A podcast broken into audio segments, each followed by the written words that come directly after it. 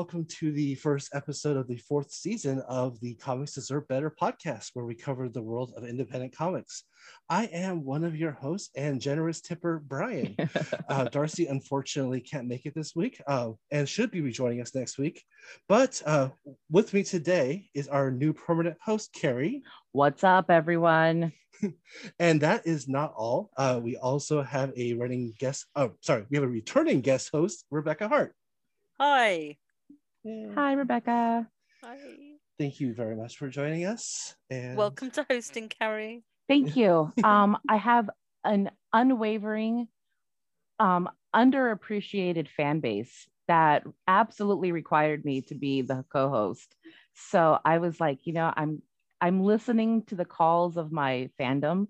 I'm, I'm very. I, I was delighted to hear you'd be joining. Thank you. I, uh, I very much. I very much enjoyed your other episode, and Thank you. I think you'll make a nice little trifecta. Thank you. I appreciate that. I'm glad to be here. Yeah. And, and it's also great to, ha- to have you, Rebecca. And Thank you. Yes. and as well as you can probably tell, um, and today is going to be a very big episode. So, um, and that also includes an interview a little bit later with uh, Tom Ward for our main course. So uh, let's get to it. Um, first, uh, one piece of news, uh, real quick. Uh, Skybound Entertainment, uh, which is an imprint of Image Comics, as you probably all know, uh, announced that in May, uh, next month, uh, it is Asian American and Pacific Islander Heritage Month, and they will be celebrating AAPI with AP, AAPI characters and creators with at least eight variant covers on comics uh, that they are releasing during the month. Artists in comics include Erica Henderson on Firepower, uh, Ethan Young on Walking Dead, and Sue Lee on Stillwater. So super awesome about that. That's really nice. I love Erica Henderson for one, and so I definitely am, am all about that. And also, um, all all of the uh, the proceeds are going to be going to AAPI charities, and so We're very happy that Skybound is going ahead and and creating a fundraiser like this because it's super important. And I think um I think Kodansha has a humble bundle of manga at the moment that I Hey- Oh, think cool. they do actually. Um, and that is it- also going to I think going to AAPI charities. I'm yeah, not I believe so, and that is actually something I meant to to mention. So thank you very much That's for all mentioning right. that. Uh, we are huge fans of Humble Bundle here, and as well as supporting charities as especially as important for those who are helping the API community. So definitely. Um, and we've covered two Kodansha books on this podcast so far. So yeah, definitely check Cool, that out as well. Okay, well, um, next up is what we are now calling our comic spotlight, uh, which is uh, now where that we pick one comic or comic related thing to recommend, either pre- past, present, or future. Uh, Rebecca, uh, what would you like to spotlight? Right. Well, I've I've not been reading very much recently, so I, underprepared as I am, I thought I would talk about the most recent Kickstarter I backed, which was just a couple of days ago. It's called Lamp Black, um, and as with all, almost all new comics at the moment, it has a horror element, but it's a fantasy horror comic, and it's uh, the art's very Studio Ghibli style Okay. and it's a sort of panoramic comic as well so it's coming out lengthways that makes sense. Oh yeah, Cool. yeah so and it features a black cat. Don't know why this would trigger my at all. Um and also uh deaf boy. So let's see what it says. It's everything you expect from a coming of age story horrifying ink monsters wondrous forbidden planet uh, magic american sign language runaways and a cat. Um, story of friendship, family, and war set in a fantastical world. Um, and they say if you're a fan of Ghibli, Fantastic Beasts, Sabrina, or Pokemon, you might enjoy it. And it's called Lamp Black because that's uh, the name of a black pigment pigment made from soot and um, used in paints and stuff. And the lead character, Mabel Aoki, is uh, she's an immigrant fam- uh, immigrant family, whatever. She's an ink girl. Apparently, she can bring to life anything she paints. So that's the basic Oh, that's premise cool. of her, which is great and very similar to Ink Blot there, but um, but different. And um, it has a female author which is Cool. one of the things i'm trying to actively do is in kickstarter is look for some sort of diversity in the creative team um, before i just go and back anything but this one looks lovely the um, artist is argentinian and he's done some work on moon knight and other things you know he's done, with with marvel apparently he's done some like moon knight agents of shield thanos black panther Oh, and cool. he's, he's done some Green Lantern Suicide So the art's really good as well. Um, and it, they also have a deaf graphic artist. Oh, um, really? Oh, yeah, yeah. So um, so there's a certain sort of um, the, yeah, there's a certain. Or maybe he's maybe um German Peralta's just done uh, a watercolor to go with it because it then says the artist is Pablo Pepino. He's also from Argentina though. The colorist is also from Argentina. Letterer is from Argentina. So you know, big. uh Oh, and they have a deaf culture and ASL consultant. Cool. So Nice. you know, it just seems like the team seems very solid. My big, my big, the only problem I have with it is I kind of have to go digital because the um the comic is something like fifteen dollars, but with the twenty three dollars to ship to the UK, which is not anyone's fault. That is literally what it costs these days, more or less. Um, they actually have an ASL variant, which is very cool. That's super awesome. Yeah, so um I just I was totally grabbed by the art. I wouldn't normally buy horror.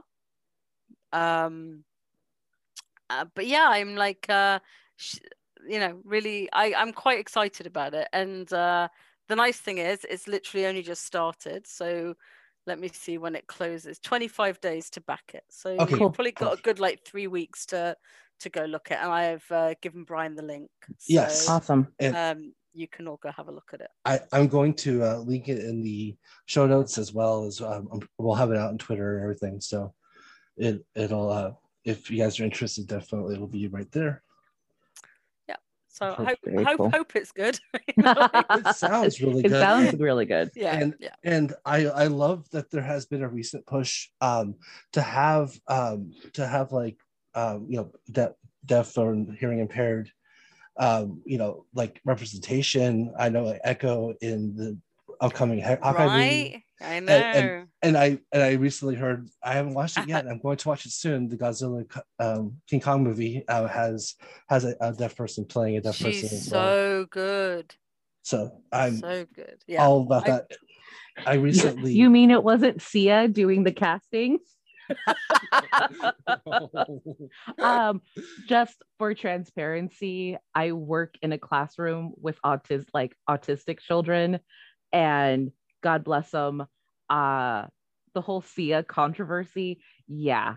we won't get into it, but like No. I get super excited when actual representation exists in any sort form of media. So Yeah. super happy about that. No, totally.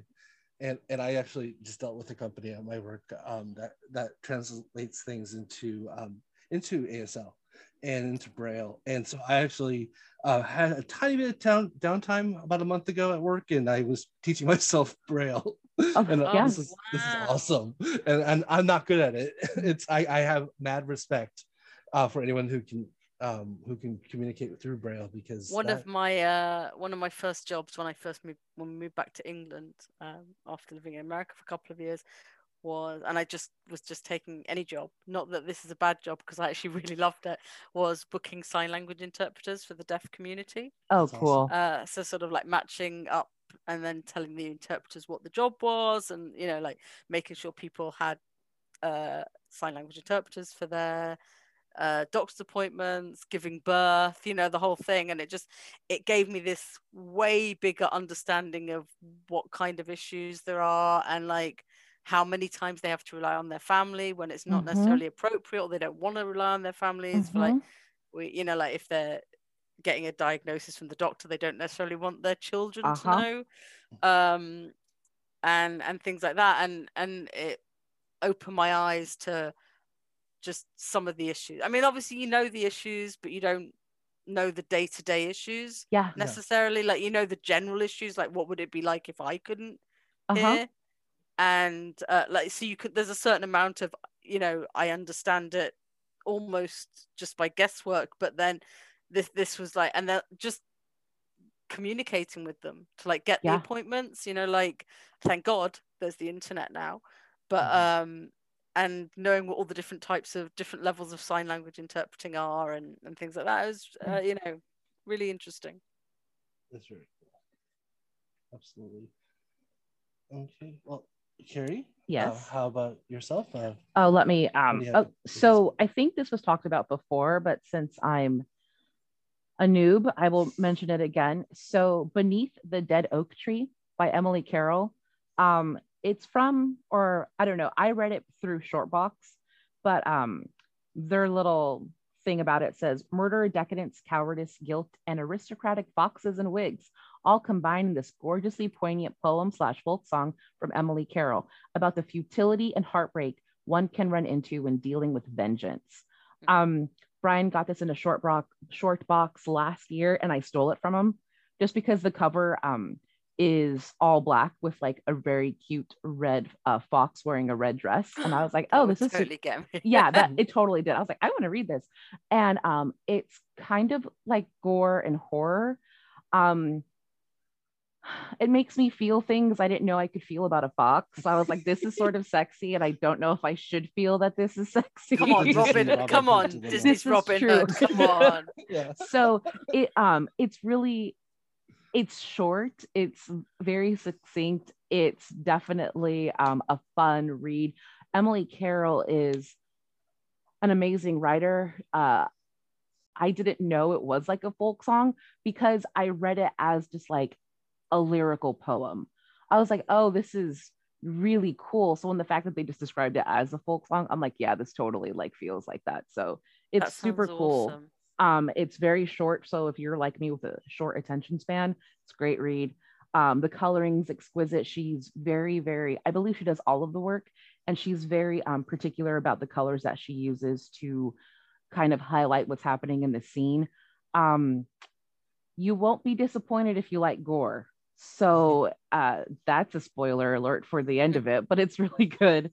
And um, I think for someone who like I'll I will never not say this. Um, I am someone who, and Brian and I have talked about this extensively because he's also like my in-house therapist.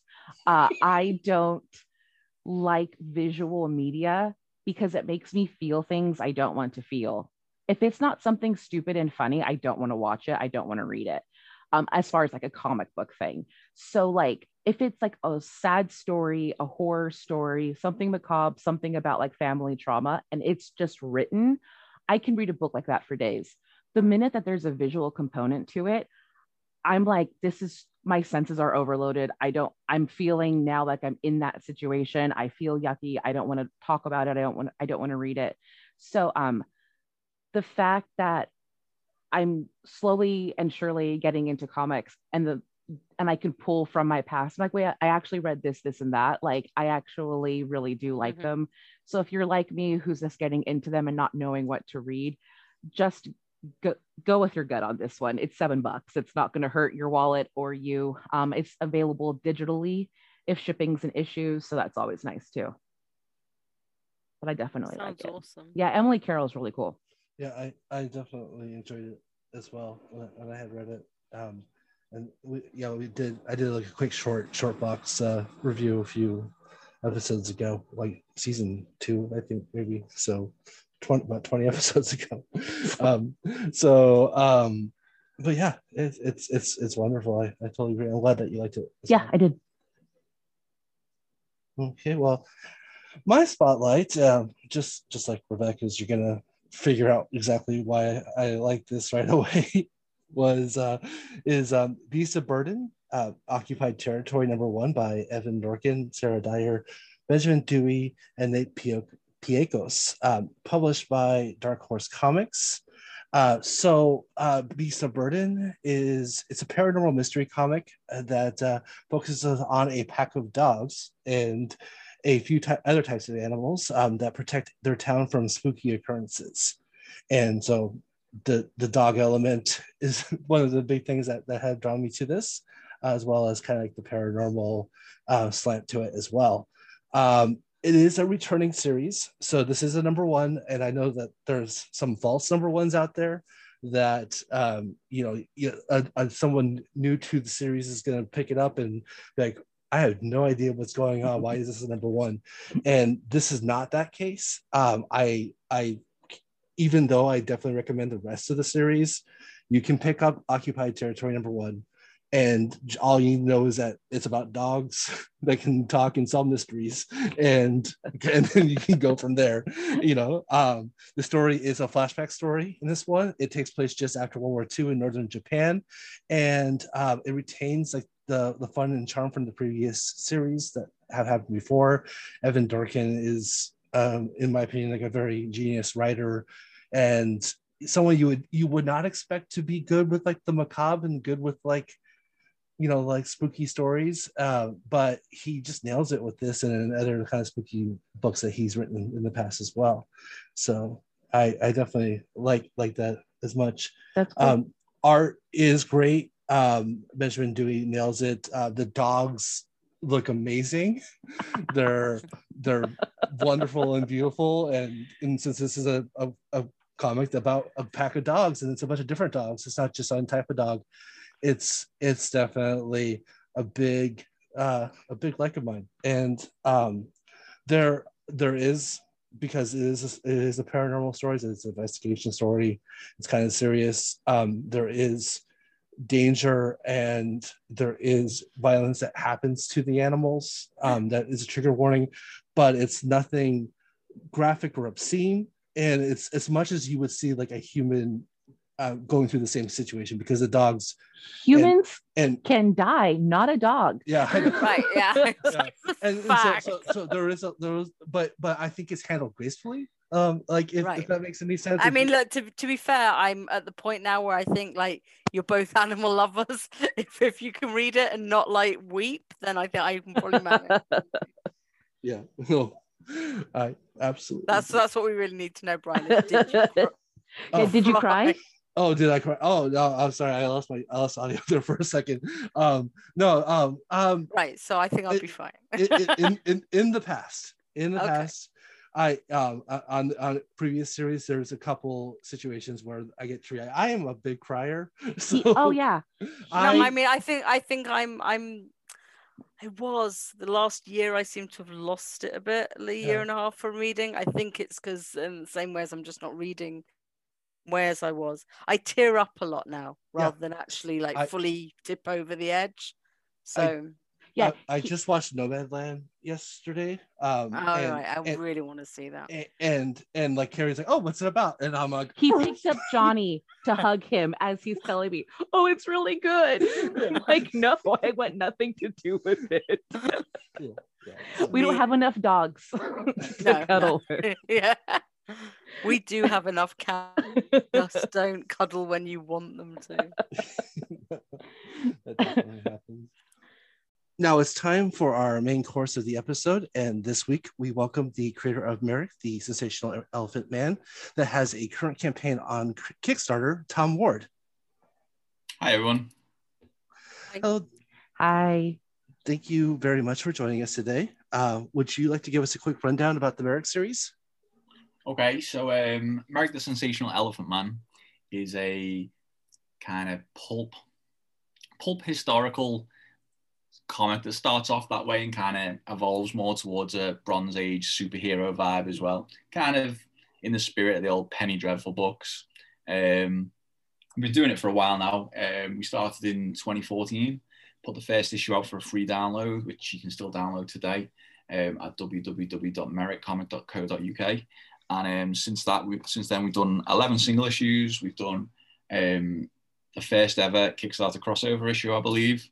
Um, we've done a spin-off kind of graphic novella, um, and we've just finished actually the Kickstarter for our second um, collected edition trade paperback. So um, we've been quite busy um, as like a purely kind of self-published independent situation, and um, actually made quite a lot of books. It's definitely one of the uh, like more prominent successes, I think, of like British comics on Kickstarter, like in terms of how many issues you've had and I building up sure, a following and yeah, stuff like that. We, we we might not get kind of like the biggest numbers on Kickstarter or you know they kind of hit the biggest goals, but I think consistently we're, we're one of the highest kind of issue numbers series. I know there's like um, Dan Butcher's Vanguards up to like issue 19, um, and Joe Glass's The Pride. He's Joe's probably got about 15 issues maybe. I know he's just he's got an omnibus coming out, so it's got to Yeah, be enough issues for an omnibus. Yeah. Yeah, so um, yeah, I think it's like yeah, we, we've got to be up there. I'm quite confident we're, we're one of the higher kind of longer running series, which is really cool because um, I really love long long kind of form comic books. Mhm. Um, so I know the advice when you get into it is often do a couple of short stories or like some single issues. And I was just like, no, we're just going to go for the full ongoing series straight in. Um, and it's it's gone well. Yeah, that it definitely has, and it's a very very nice uh, product that you are creating. And um, now, since we are talking about Kickstarter, what are like the pros and cons of like working directly through Kickstarter than like a say a publisher? Um, well, I haven't done well. I recently kind of got involved with a pu- publisher for the first time, and um, I, I will say the pros of Kickstarter de- definitely outweighed that.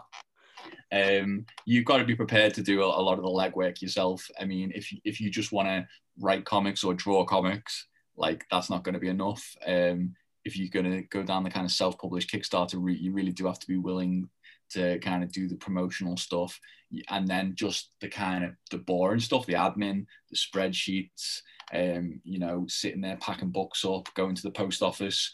Um, I don't think people possibly don't realize how much kind of legwork there is involved. Um, because you, you you know you're doing everything yourself from the from the creative side of it to you know working in the warehouse essentially um, Mhm.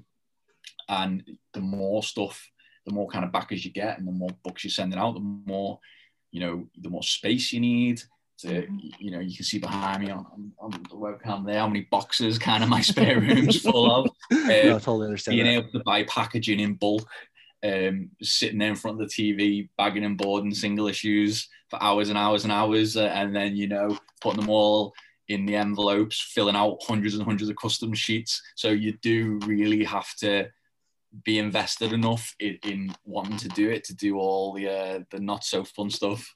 And then I guess also being on top of like uh not unexpected changes, but like surprising changes, like when the post just rockets up to various places and Brexit means you have to start doing different customs things. Yeah, I know, I know. I've just seen you guys all talking about it, and like, you seem to be one of the people more on top of it. But like you said, the more you're sending out, the more complicated it gets. you've got to you've got to definitely think ahead and like you say you've got to be flexible and it, like think fast.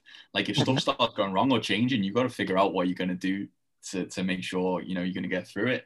Um the kickstarter we did before this i was fulfilling that in december. So that one really was a race against time because brexit was coming in on the 31st yeah, so uh, I was I was desperately prioritizing those European packages and, Mm. and getting them down to the post office as fast as possible. And even then, you're talking to the post office and they don't even know what was going on. Like that's how bad it was. Oh wow. Um, so Yeah. luckily we got that cleared. And and now before I started this one, I got you know stuff's kind of started to settle down. People know what the score is a little bit more. At least you can get like quotes again and and Mhm. Times and how long should stuff stuff, stuff should take. So um, fingers crossed, everything's prepared for this one, and it's going to be really fast. But yeah, like you say, you know, you you you do have to be flexible. You're going to get messages off people saying the books haven't turned up. You've got to fix all the things. Stuff might get damaged. You've got to think about.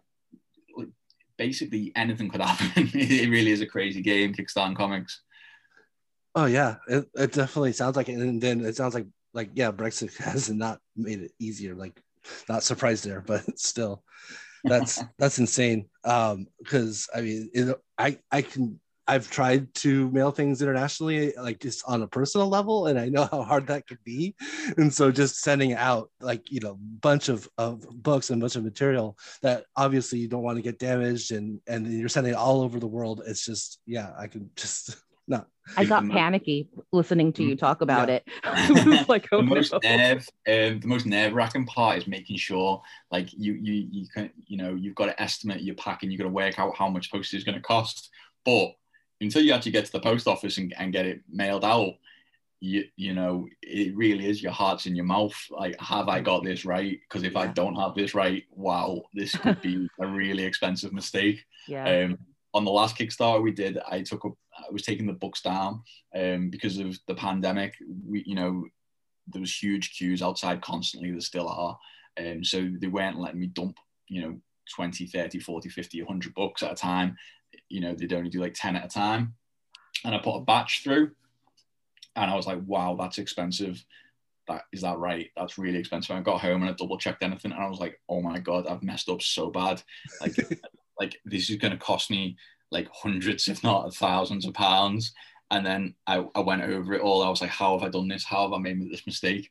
And the girl at the post office had put them through as um, small parcels rather than large letters, which they should have gone through. And it was like, wow, that was so much more expensive than it needed to be. And because I hadn't said anything at the time, there's nothing you could do about it. You couldn't get Yeah, a refund. it's It's like.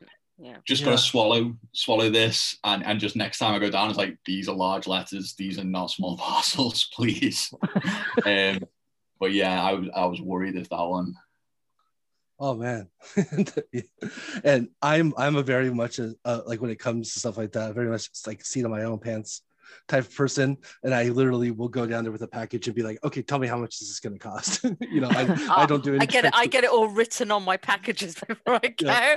I, live, I live with somebody very precise saying, "You will ask for large letter.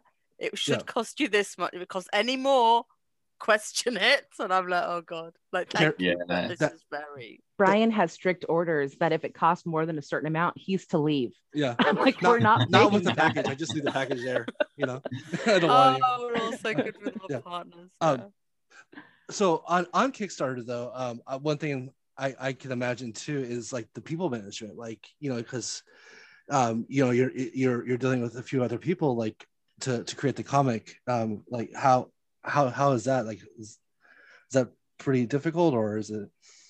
so the, the the team we've got on this book is great um Mhm. it it's changed slightly since issue one um the art the artist Luke Parker has been on every issue I've written every issue um the only kind of lineup that's changed is the letterer Mhm. Um, now we've got Micah Myers, who's done books for everyone, basically. Um, he came up with us from issue five. But like as a team, um, we I think we work really well together. Uh, like we, we kind of we've done so many issues together now that it really is kind of second nature working with each other. Um, me and Luke definitely have the same kind of ideas and the same background in what we like and and what we what we want to see. So the scripts even there's less and less I really have to write because we really are on the same page. Um, you know, the minute we're vibing on an idea, we- we're very much in the same ballpark from the start. Um, Micah's great letterer, uh, really fast. Um, virtually, virtually between us, there's very little notes. It's kind of like I do my thing, um, Luke does his thing, Mi- Micah does his thing, and it's great because everyone's really good at what they do. I think Mhm. everyone's enjoying working on the book. It, there's not like "Oh, you need to redraw this or you know this Yeah. script doesn't make sense. It's it's very much um, quite a, once we get going, quite fast moving. Um, everyone's on the same page, Awesome. and I think we put out a good book. Um, we've kind of got a good relationship with uh, the printer who we've been using now, so that's really really smooth. I don't really shop around and, and get other pr- other quotes or anything because you know there's like a, like a loyalty there, isn't there? It's, it's like we work well together. Um, he's he's an independent guy as well. You want to support them. Um, and why broke? What's what you know? Why fix what's not broke? Yeah. Mhm. Uh, just keep it as streamlined as possible because, like I said, there's so much to do. Like you don't need to, to make new jobs for yourself. Um, if you've got something that's working, like just keep going with it. Awesome. definitely and yeah and you know the printer is doing the job right so you might just keep going course, you know? yeah. yeah and it's all about relationships too Um, Tom, I was wondering what was the like. So the character of Merrick, he is the Elephant Man. What is your inspiration for all of it? Because, like I said, I have, um, I have a tendency to not go for a lot of visual media, which is funny because now I'm a third host of this podcast, so that'll be a fun journey. But um, you know, it really drew me in. I loved the character. My favorite bit was um, Joseph wearing a jaunty little bow tie at the opera and with his opera glasses. I loved her at the theater. That was my favorite part. Um, it was just adorable. So, what was kind of like the inspiration for the story? Because, like I said, it's just it drew me in immediately. So obviously, uh, Joseph Merrick was a real person. Um, he he was the Elephant Man. Um, you know, the beginning of the series is based on the true story. So the, the people, the places, um, and you know, a lot of the quotes are all historically accurate. Obviously, after that, it kind of goes off the rails and turns into more of a outlandish, pulpy comic book adventure. But um, I think there is that kind of innate hook that people have heard of the person, heard of you know the concept of the Elephant Man that, that does help as opposed to you know doing a series that's completely completely fresh idea there's nothing already kind of living in people's heads so the initial kind of idea that I had, I was basically just really bored in work, um, just thinking about comics, as I'm sure everyone who has had a boring job has done. Mm-hmm. I was kind of thinking about, you know, kind of the way kind of superheroes go, and I was thinking about, you know, Batman and Spider Man and Ant Man and Hawkman, and how it's almost quite ludicrous how it's just like an animal name of an animal and then man on the end and like we're putting these books out. And i was like i was just thinking about it and i was like i wonder if there's any that's really obvious that haven't been done. And i was like elephant man sounds quite quite cool you know? A superhero like with the strength of an elephant or the like tough skin of an elephant. Maybe has like a photographic memory because elephants never forget. Like, that, that'd be good. Has, has anyone done that? And then i was like oh actually there was the real guy. And i was like let's have a look, see if it's ever been done. It's not. But then I got on the Wikipedia page for Joseph Merrick, and the more I read about the actual true story, the more I was like, whoa, this is actually really cool. Um, and it just kind of like sparked my imagination. And then when I started seeing, um, you know, other interesting links from that and reading around the whole subject, it just, it really just came together for me. Like um, Frederick Treves, the doctor at the hospital, he really was best friends with Thomas Hardy, who was really into you know the idea of oh really ghosts and stuff. Yeah. Oh, I never knew that. That's cool. And he and was a, in, a um, notoriously pretty nasty guy, like uh, to his wife, I should say. Oh. oh yeah, wow. I, yeah, he, he, yeah, he wasn't the best. But um, no, I mean he he they he built a separate staircase in his house so he wouldn't even cross paths with her in the house. Wow. And then when she died, he wrote um, books of love poems to her, which became ridiculously successful. Um, which is one that I just I love Hardy. I think he's I think he's wonderful. I once met somebody who'd lived who lived in the same village he was from, mm-hmm. and okay. said that apparently he used to go and buy eggs one at a time. He was that stingy, and it was just like going. I kind of love all these like little, like because people put these writers on such a pedestal, mm-hmm. mm-hmm. like especially you know he's best known for writing some of the most beautiful prose in English, um, descriptive prose. And uh, and yeah, he was just yeah. It's nice to know they have flaws, you know. Yeah. So I Everyone, loved seeing Thomas Hardy in it because that everyone's you know, a real person, aren't they? Like that. I think that's what we kind of deal with in the comic is like, especially in this comic. I, I don't think people are necessarily good characters or bad characters. They're just characters. Oh, um, um, but and so Frederick Treves as well was in a uh, private members club with Arthur Conan Doyle, who obviously is another huge one, um, alongside Thomas Hardy. Um, I, I'm a huge Sherlock Holmes fan. Love love that stuff. Yeah. Um, and I, Arthur Conan Doyle was also kind of, you know, he believed in fairies and uh, you know seances. He got really into spiritualism and that kind of stuff, like supernatural stuff, is really the kind of stuff I love in like in fiction. So once I had that solid link, that was just the base for everything. Um, and so another big thing is um, in the true story of Joseph Merrick, um, in the paperwork that Frederick Treves filled in, like he listed it as John Merrick, which is a lot of people know him as John Merrick um, in the David Lynch film, and uh, you know other popular culture is kind of referred to as that sometimes. Um, and my kind of researchers have found out that um, Frederick Treves knew his name was Joseph and not John, so why did he put this down? And that kind of just sparked the idea that you know something else was going on there. Um, that never really got worked into the comic or hasn't so far. But that was just, you know, maybe there's something not not on the level with this guy, which is just mm-hmm. another interesting thing to kind of really push the story forward.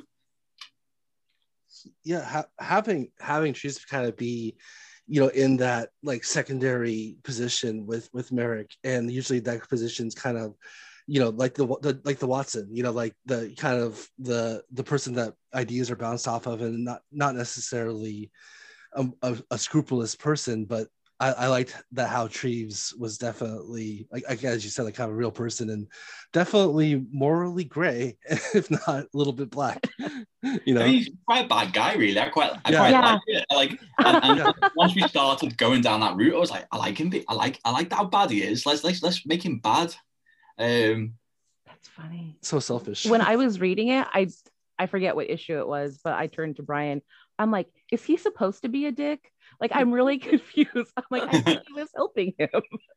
I So like that because that's what we're we're not used to that, Yeah. and I Yeah. like having that sort of you know it's another people are three dimensional and and do have to make weird decisions, especially medical ethics. absolutely. So uh, you know, especially if you're on that that research area, you know, there's all sorts of things going on that exactly and and with the research as well as and you had mentioned before about the uh, the superhero tropes of like you know spider-man and batman and stuff like that i love the fact that you you also had the superhero trope of having an enemy be the man elephant as well and I, Yeah, I that was like- particularly like, that. yeah, that was that, that was always going to happen, wasn't it? That was like a, uh, kind kind of what we've been doing with this series. It is it is all about like stuff I love in in comics, Yeah. superhero comics, and it's almost like I have a bit of a list in my head of of the different things you want to go through.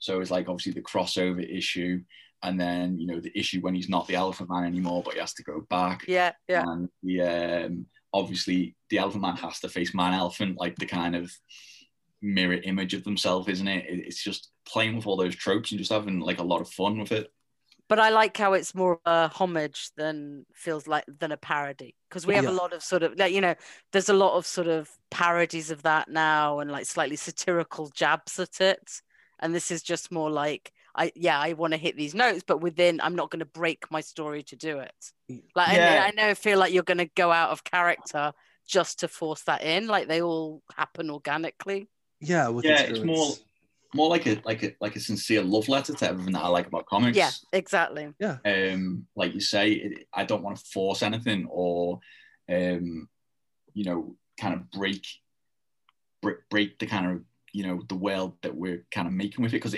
i am taking it all very seriously and i do want to do this big long run um and get as much as i like in there and as everything i want to do uh, like we've been talking about doing like a black and white like indie comics kind of you know like a love and rockets kind of issue yeah yeah. really throw everyone off where the characters just like hang out in a coffee shop and talk about their feelings or something. Um, and you know that seems really out of left wing and um, you know might turn off a lot of people who, who like the action stuff and the horror stuff and, and, and the mystery.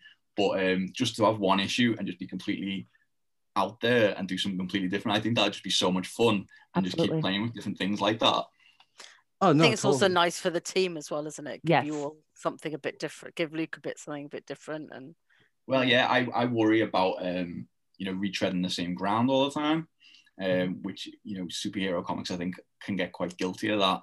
Um, so I definitely do want to experiment, and I think everyone on the team is trying to get better as well. So I don't want to write the same thing over and over again and do the, you know the same two parter or the same four parter. So we're kind of experimenting with different issue arc lengths, um, Cool. experiment with different kind of like we almost play with different genres within the series. So we'll do like you know the pulpy stuff or the horror stuff or the more straight up adventure superhero stuff.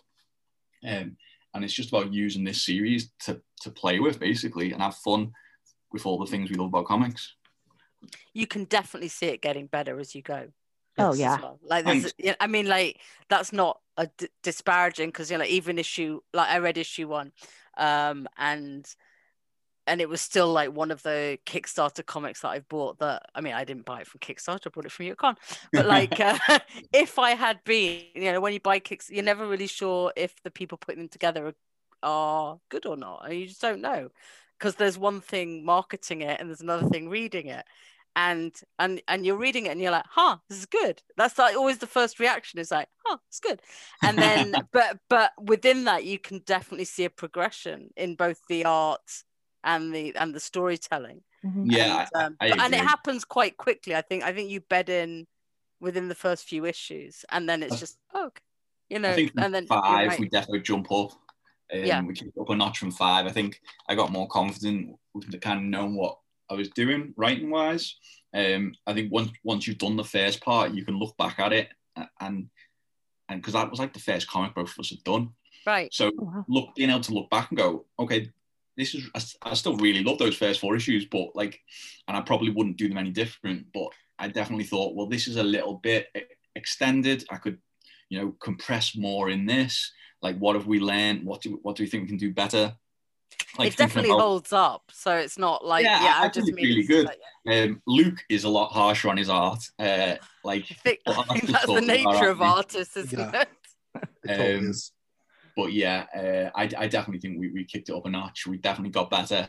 Um, even just thinking from like a production side, like because you know we don't have a publisher paying page rates or anything. we- Like I have to be um, like aware of you know how much an issue's costing to kind of produce, how much it's costing to print. So the kind of compressed style that we've kind of worked towards, and, and I feel like we're kind of honing a little bit is actually because you know we don't want any filler at all. I want to get the most out of every page. Um, I, I want to kind of efficiency of what we're printing and efficiency of what people are reading. Um, just to make it more viable to keep going, get through as much story as possible, basically. and that shows a lot that that, that actually is, is very much shows the the genius between between you and tom and between you tom and and luke. And because um like a lot of times in that situation uh, i think writers would overwrite and there would be too much text on a comic book page. And and you guys definitely tell the story through through the visuals uh, more more than than than text which is definitely something that a visual medium like com- comic should do. So it's definitely nice. Thank you. I do have, um, you know, Alan Moore's quote, like like taped to my desk, about 210 pages of words. Sorry, 210 words a page, six panels with 35 words a panel and 25 words max in a balloon. And I That's- break that all the time. That's Just, um, so I, I definitely do have pages with too much text on, but it's like, hmm, if I've got to do two pages or one page, I'll take the one page every time. But uh, I think we do leave a lot of breathing room. There's often pages with, you know, no one saying anything to really let Luke's art shine. Um, so yeah, I think we're, we're, we're probably maybe veering towards too much in an issue. Um, but we're still, we're still, you know, learning basically, still trying to perfect it. How did you find Luke? Like, how did you get together? Because like your styles, are, I- mean, he's perfect for it, and you know, and like you know that, that you want to write, and he's like almost the. I mean, he's he's so good at like that sort of penny dreadful, pulpy, but still expressive Yeah, totally. um, art. How does anyone meet anyone? Internet, I don't know. Like, I- you know, Internet I'm old board. school. I don't know. Yeah, the that's old, the old, uh, yeah, it kind of is old school message boards now. You Then know, you before- lucked out, mate. You lucked Yeah, out. before um, the internet was condensed down to like three different websites or whatever, were message boards.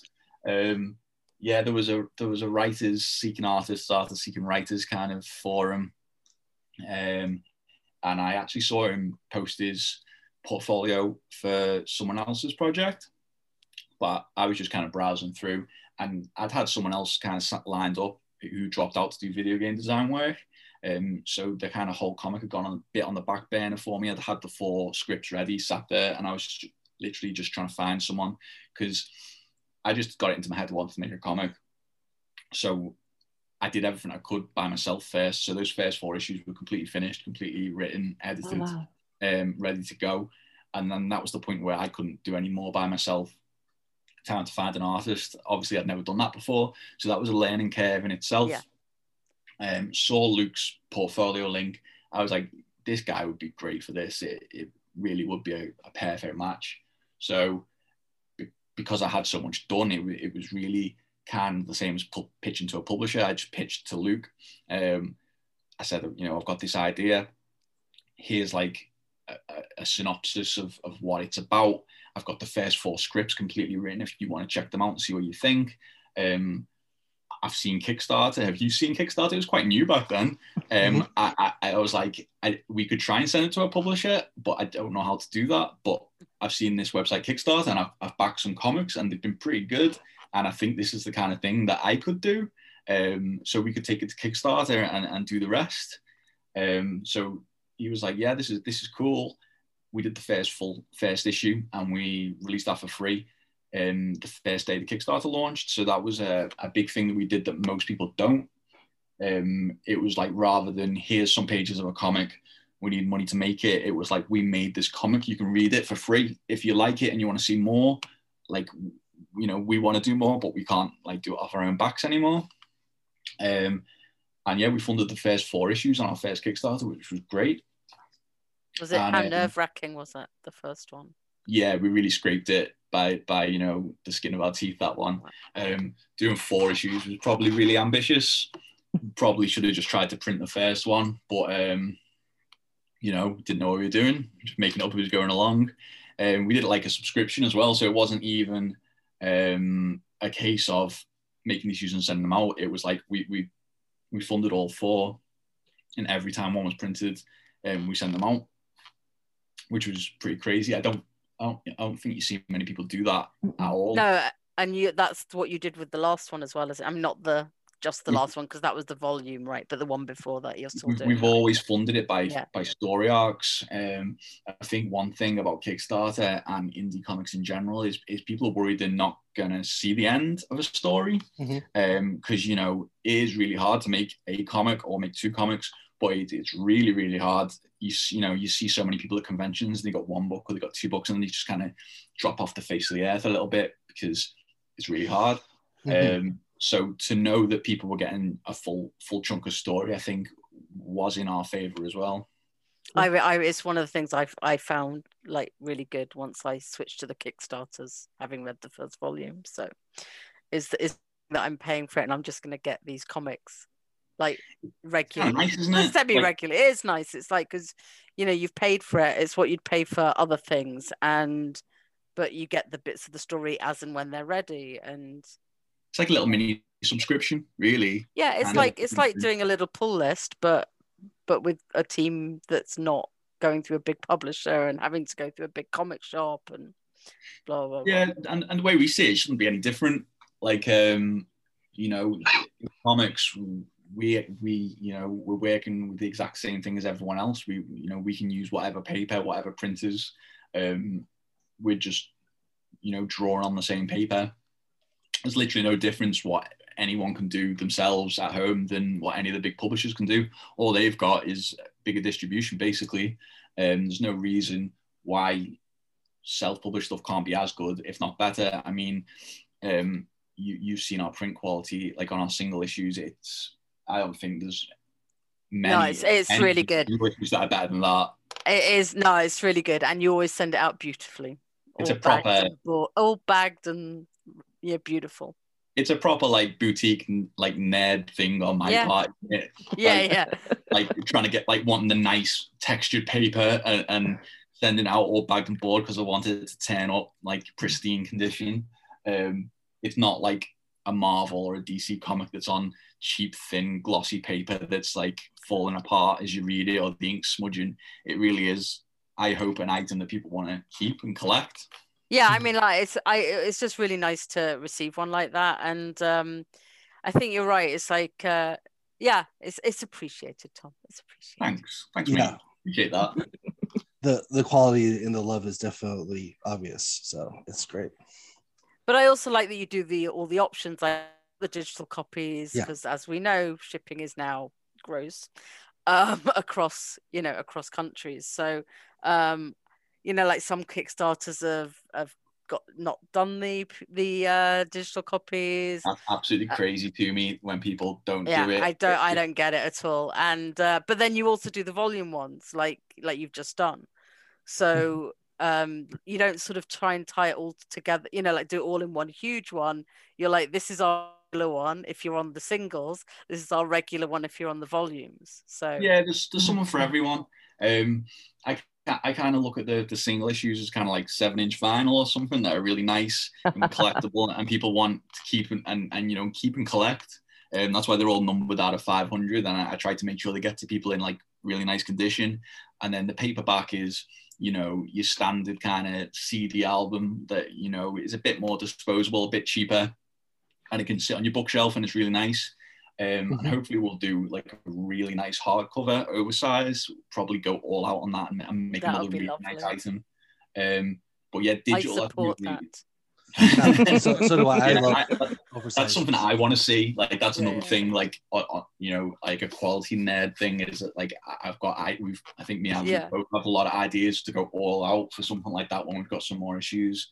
Um, but yeah, and digital is really important, and it it really is crazy to me that people come on stuff like Kickstarter because they want to support your book and help make it happen. And people who've got like a fear of piracy to the point is where they're, they're shooting their own foot off. Oh. um why like why wouldn't you want people to digitally read your book? They, they're trying to come to you and, and you're making it hard for them especially when a lot of these campaigns that don't do it are just so massively overpriced and they got Yeah. shipping it's like five times as much as a book. It like i don't understand um why you would sabotage yourself that way Yeah, I I'm in California and I love a lot. Actually, most of the Kickstarters I end up um, supporting it's through Rebecca, so it's a lot of UK Kickstarters, and so I um I um it, I definitely have felt the the the, the problems with with the shipping costs before, so I definitely appreciate the digital as well.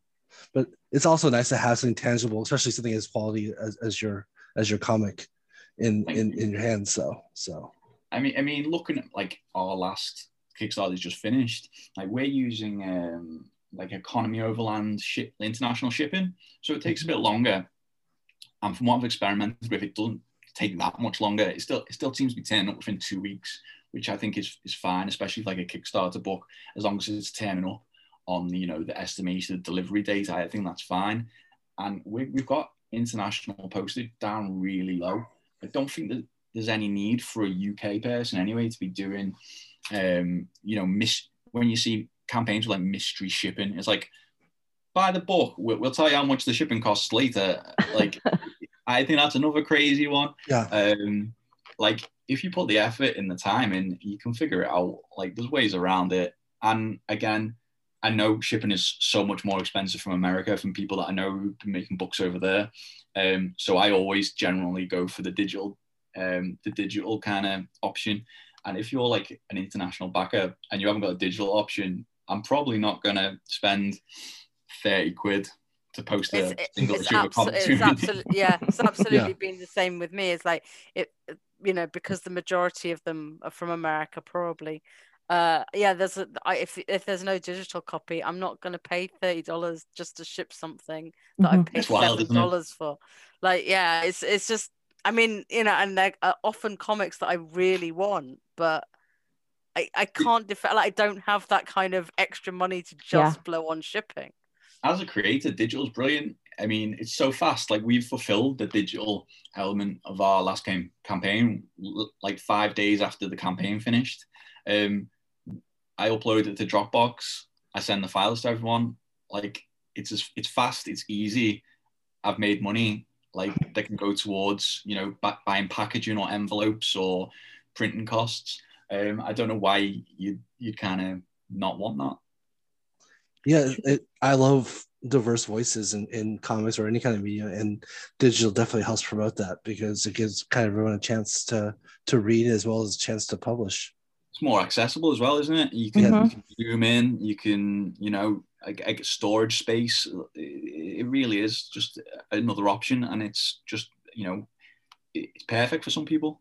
i don't know if you can see me well but i have the thickest glasses in the world they are literally when Wow, they say coke bottle glasses that this is what they're talking about and um and so i love the zoom in option when it comes to reading comics So the other thing, Tom, that I don't know if the others know about, but I I put this in the question list because I know about it. Kitchen Con. Explain Kitchen Con and what it feels to be a, ahead of the curve on the virtual comic convention. So yeah, um, Kitchen Con um, came about with me couldn't be asked going to Comic Cons anymore. Um, so it wasn't even a pandemic thing. Pre-pandemic, I was like, I could go to a Comic Con, I could spend three hours driving, um, 20 hours stood behind the table at a weekend, pay 200 quid for the um, you know the honor of being there or i could just set my books up on my kitchen table and stream live on twitter for an hour. So i decided i'd do that instead. Um, and i did a few of them and i think it was quite cool. Uh, it, was it started off like a joke. Um, yeah. But more and more people got involved and um, it was really nice seeing people like taking it seriously and talking about their books um, and now since the pandemic i think more and more people have done similar things. Um, I don't know. They've, they've tried to like charge entry or charge table fee. like that's kind of wild to me because I was yeah. just like, I'm going to just do this on my phone. If anyone else wants to do it at the same time, you know, it's this date, this time. Everyone's welcome to get involved purely because I can't stop you. Like, let let's let's just do our own things. Um, and but yeah, how many people I, did you have at the last one? It was it's crazy, you know. It was like it must have been significant number of people. Yeah, getting up to about twenty people. Yeah, each of them, each of them did an hour. I watched awesome. every single one of them the day after. Yeah, um, I watched all of them. And it's uh, again like accessibility. Um, you know, anyone could do it from anywhere in the world, um, and promote their what they're making, talk about what they're making, show their books, and um, put links to their websites. And um, people definitely were getting sales as well. And it's uh, you know, zero cost, um, very small kind of investment at a time. So I think that was really good for a lot of people. Um, I sold some books. I, I, know a lot of other people were saying they sold some books, even if it's not many. It was an hour a day. Um, yeah. Some of the videos had hundreds and hundreds of people that watched them. Um, so you know, I, I got Twitter followers. I'm sure other people got Twitter followers. It was I think it was just a I thought it was really good. Um, I really wanted to do a Christmas special with the Christmas tree and fight. I wanted to go all out, get like a bowl of eggnog or something, and just like proper awesome. get really cheesy. Um, but like time just wasn't happening. Um, I think I think during the pandemic it's all been a bit mad for everyone. But like yeah, uh, it feels like non-stop at the same time. There's nothing happening, doesn't it? Yeah. So, yeah. Um, yeah, I wanted to do one on the last day of the Kickstarter, but uh, you know, we got this dog, so that went out the window. um, Sometimes dogs take priority. Yeah, Something, yeah. We'll do another one soon, and, and hopefully get more people involved. Um, because yeah, it's just fun. Like That's awesome. There's so many. And it's an, it's another way that like indie creators can uh, look at something that's available on Twitter and stuff like that and just go, why not? Like we've got people, we're talking about the comics already. So let's do some live chat as well. And we can do it on, you know, we can either post it on that and then we can put it up on YouTube afterwards. And you've got this is, is people selling their their books and like and it's interesting. And sometimes I mean at cons it can be hard. Like I'm I get I don't I'm not great at talking to people. So uh, I know it's hard to believe, but like it's it's sometimes hard to just go to up to somebody at a table and get over that awkwardness of wanting to talk about their book but not wanting Definitely. to have to buy it. You know, like to feel like you have to buy it and stuff yeah. like that. And it's the same for them. They don't want people who aren't gen like they don't want to bully people into sales. So like um that that gives you this another way of approaching it of saying you can go watch this video and yeah, you get in the pitch and none of the hard sell. There's none of the awkward. Oh, I'll come back later. Like you, you, you can either take it or leave it, and um, it, yeah, it completely kind of cuts out that awkward middle bit. Um, and it means people who, who can't get to convention because conventions are really expensive. Yes, um, yes. For people to go as attendees and and as exhibitors, and it just removes all of that um, you know, if you live somewhere and there's there's no conventions for miles, you can just kind of hop on and get kind of a feel for it. I went all out. I had the convention um, stand and banner behind me, like a like a. it, I wanted to look like you were at my convention table, yeah. but I was a maniac in my kitchen just talking to the camera for an hour, um, and loads of people got on board. Um, Gavin Emily like Gavin like Emily did such disco and, and, and yeah. like had like a ball gown and like a tux. nice. Um, Honestly, it's definitely worth watching out for Kitchen Con. yeah, like, Connor Boyle um, was draw. He drew for an hour and kind of did the whole kind of convention chat that he goes to, and he even put like background convention noise that he found on YouTube.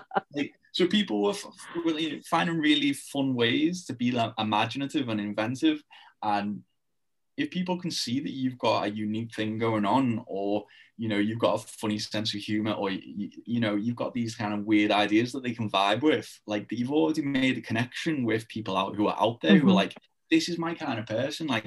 I, I really like what they're all about, so I'll probably like the books that they're creating. I- I'll Mhm. check out their web comic, or I'll buy a book, or I'll follow them on Twitter, and it's it's just a really good way to connect with new people. I think. Well, that's the thing is That's like you might watch that and then you do see them at a con and you uh, can at least say I saw you on there or like you know that they're the kind of people that you might not feel as awkward talking to Mhm. Exactly. or you've you've got a, you heard about the book already so you can say I saw it. It's it's a it's an Great introductory icebreaker. thing as well. It is. Yeah. It really is. I mean, yeah, I was lucky because I met Tom because a friend knew him. So like, I think we chatted for like half. A, I think we chatted for hours, and then I was like, yeah, That's I think awesome. I should probably buy this.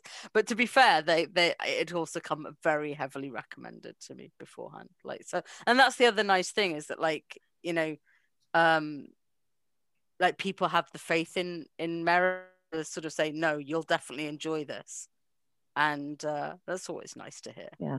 Thanks a lot. Like you know what I'm like at cons. I'm really I'm not a hard sales guy. I hate it. It's really Um, not.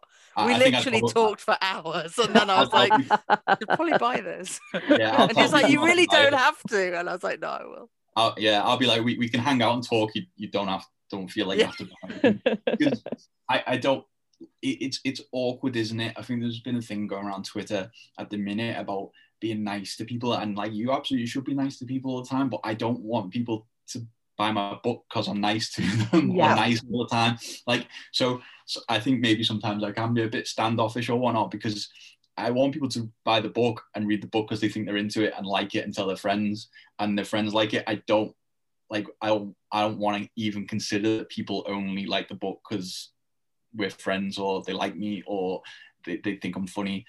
Like I, I want there to be like the disconnect between me and the work. Like you, you don't have like you can like me and you can hate the book, or you can hate me and like the book. Like both are fine with me. Like I don't want the book to be judged like purely by the, a connection with me. Do you know what I Yeah. mean?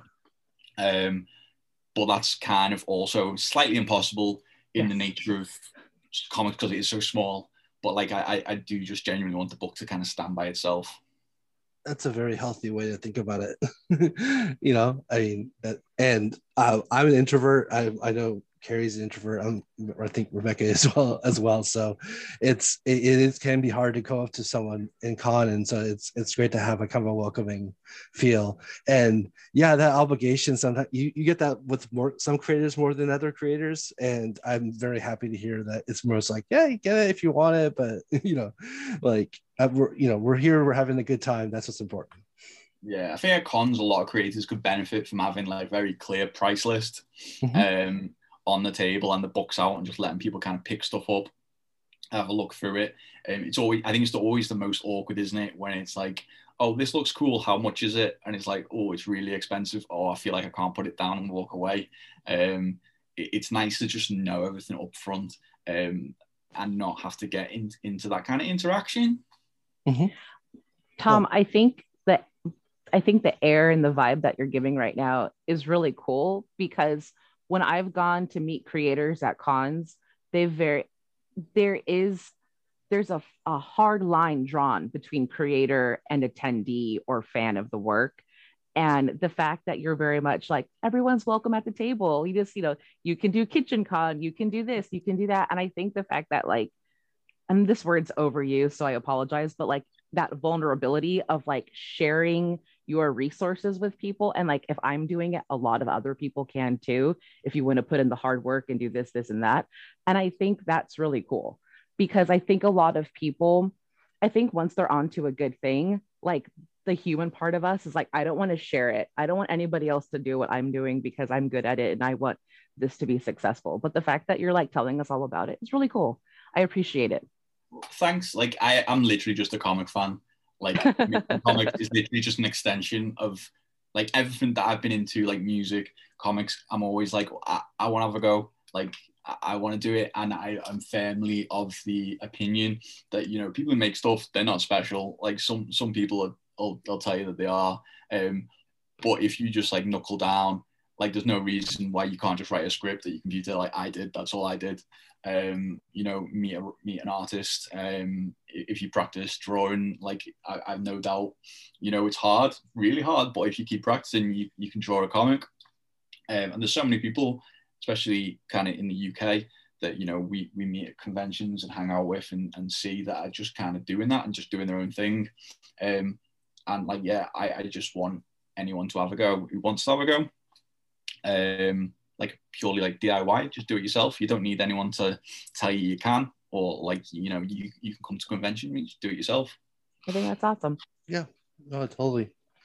That's uh, kind of how we feel too on, on, on this podcast. You know, like you know we're, we're fans of comics. We want to you know express our love, and it's great to do it. Well, the internet's great for that, isn't it? Now, now Mhm. anyone just you know with very limited gear start a podcast or webcast. Um, I think Kickstarter has been like the best thing for comics because I don't know I wouldn't have been able to do this without Kickstarter.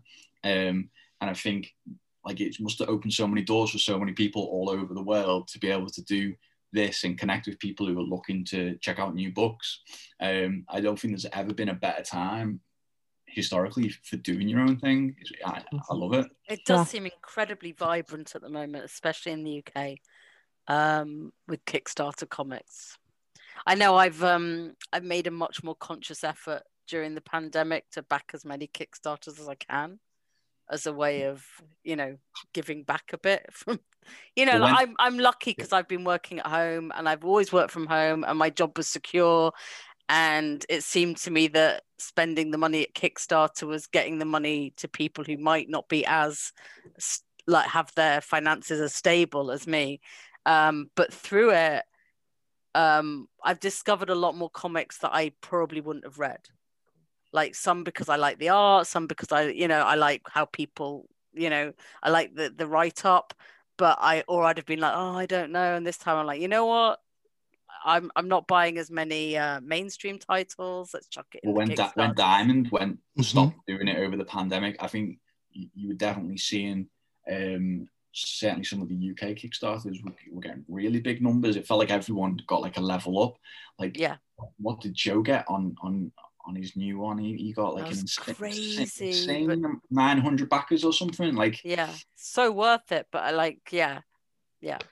But um, yeah, and it's going direct to creators, so you're cutting out kind of all the middlemen and Mhm. letting people just go wild and make whatever it is they want to make without an editor or a publisher saying, "I can't sell this." It's like not your problem. You don't have to sell it. And of course you get the publishers who then decide to use Kickstarter. But that's a separate issue. yeah, we, we, we've been very vocal on this podcast about um, Boom Studios and Berserker uh, and stuff like that, you know. So, um, but yeah, I um, oh, and, and it just seems like Diamond hates the UK even after. So I I'm all for it. For to be fair, most people do these days. We're used to it. We know. uh, well, I I personally love, and Tom, you you are in as you live in a city that I is a lifelong dream to live it or to visit. So uh, it's very very Come awesome. on over. I'll show you around. I can't remember what it. Oh, I wanted to come and eat some of the. Was it the some, some dish that we were talking about years ago? And I was like, oh yeah, we'll have to come to Liverpool. Me and, me and Fee were saying we'll have to come up to Liverpool and eat. Wait, it. what? You live in Liverpool? Just- Yeah, Breaking Not- Oh, news. bless you. I, I just found out. not as glamorous as you might think. No, I mean it's uh we're I don't know. It's uh we're big LFC fans. It's uh Okay. yeah, that's uh that's a place that I'm dreadfully uh, uh fearful of flying. So we're probably never gonna make it out there, but it's a it's definitely a dream. Get the boat. that's what I I wanted to take the QE2 from New York to um, I mean, it's a dream, right? Like- yeah, definitely a dream. As yeah, we'll get the the big uh, steam tank or kind of like uh, the old- the old uh, like, like early 20th century. Do, Telling it- you. do it that style. Be awesome. We need a zeppelin, really. Yeah. Oh, absolutely. I No, I don't like flying. Would, would a zeppelin not be scarier than a plane? Look, like, okay, okay, but I would like to go in a zeppelin. I, I'm with you on that one. Only if young Harrison Ford was there to fight Fair, some Nazis, fair. then I'm all for As being long as on you have a that ticket, Zeppelin. right? Like, yeah, as long as I have the no ticket. ticket. Um, well, um, I, I we've taken all your time, Tom. Thank you once again for for joining us. Thank Um, you for having me.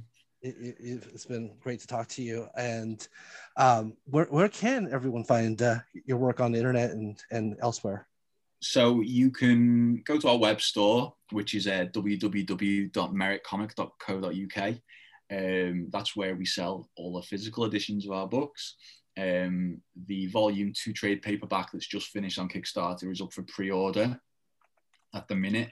So what happens is um, I'm waiting for the books to come back from the printer, and then they'll go straight out to Kickstarter backers, prioritized first. The minute I've got all the Kickstarter backers out, then I'll move on to the pre-orders. And once I've cleared all the pre-orders, then I'll change it on the store just to be, uh, you know, general release. You can also download the first issue for free there if you want to check it out in um, PDF and CBR format. Um, you can read all the digital comics over at Comixology. Um, you can follow me on Twitter at Highbrow Trash. Um, Luke is on Twitter at Art of Parker, and his Instagram is also at Art of Parker. Um, I know he's going to be posting some kind of fan art stuff on Instagram soon. So, you know, if you want to see him do some of the bigger characters in his style, definitely worth checking that out. Um, other than that, I think that hits up most of our social media. Uh, we're on Facebook as well, um, facebook.com forward slash the Elephant Man comic. Um, and yeah, um, second volume is going to come out soon, and hopefully we're going to move really fast to do a Kickstarter for the next issue. So that'll be issue 12. The next story arc's four parts. So that's 12, 13, 14, 15, 12 to 15. That's quite quite a lot of comics. Yeah, Mhm. Pretty excited. yeah That is pretty good. cool getting to 15, yeah. Yeah. Like 10 was pretty wild. Like Yeah, I never yeah. really thought that'd happen. Um, and now it's almost And then I like guess 12's a big deal because that's what Like- we now like- think of as a maxi a series. say year. Oh, a really? Yeah. year that's Yeah. took since 2014. Um, yeah, I don't know what's next. 25 issues is that is that the next milestone? I would say so. Yeah, Yeah, yeah, definitely. 100 though, that'd be cool, wouldn't it? Mhm. definitely. Yeah. bit ambitious. We'll see. That's when that's when you introduce a multiverse or something. oh, God. but uh, no, well, once Has to again, happen.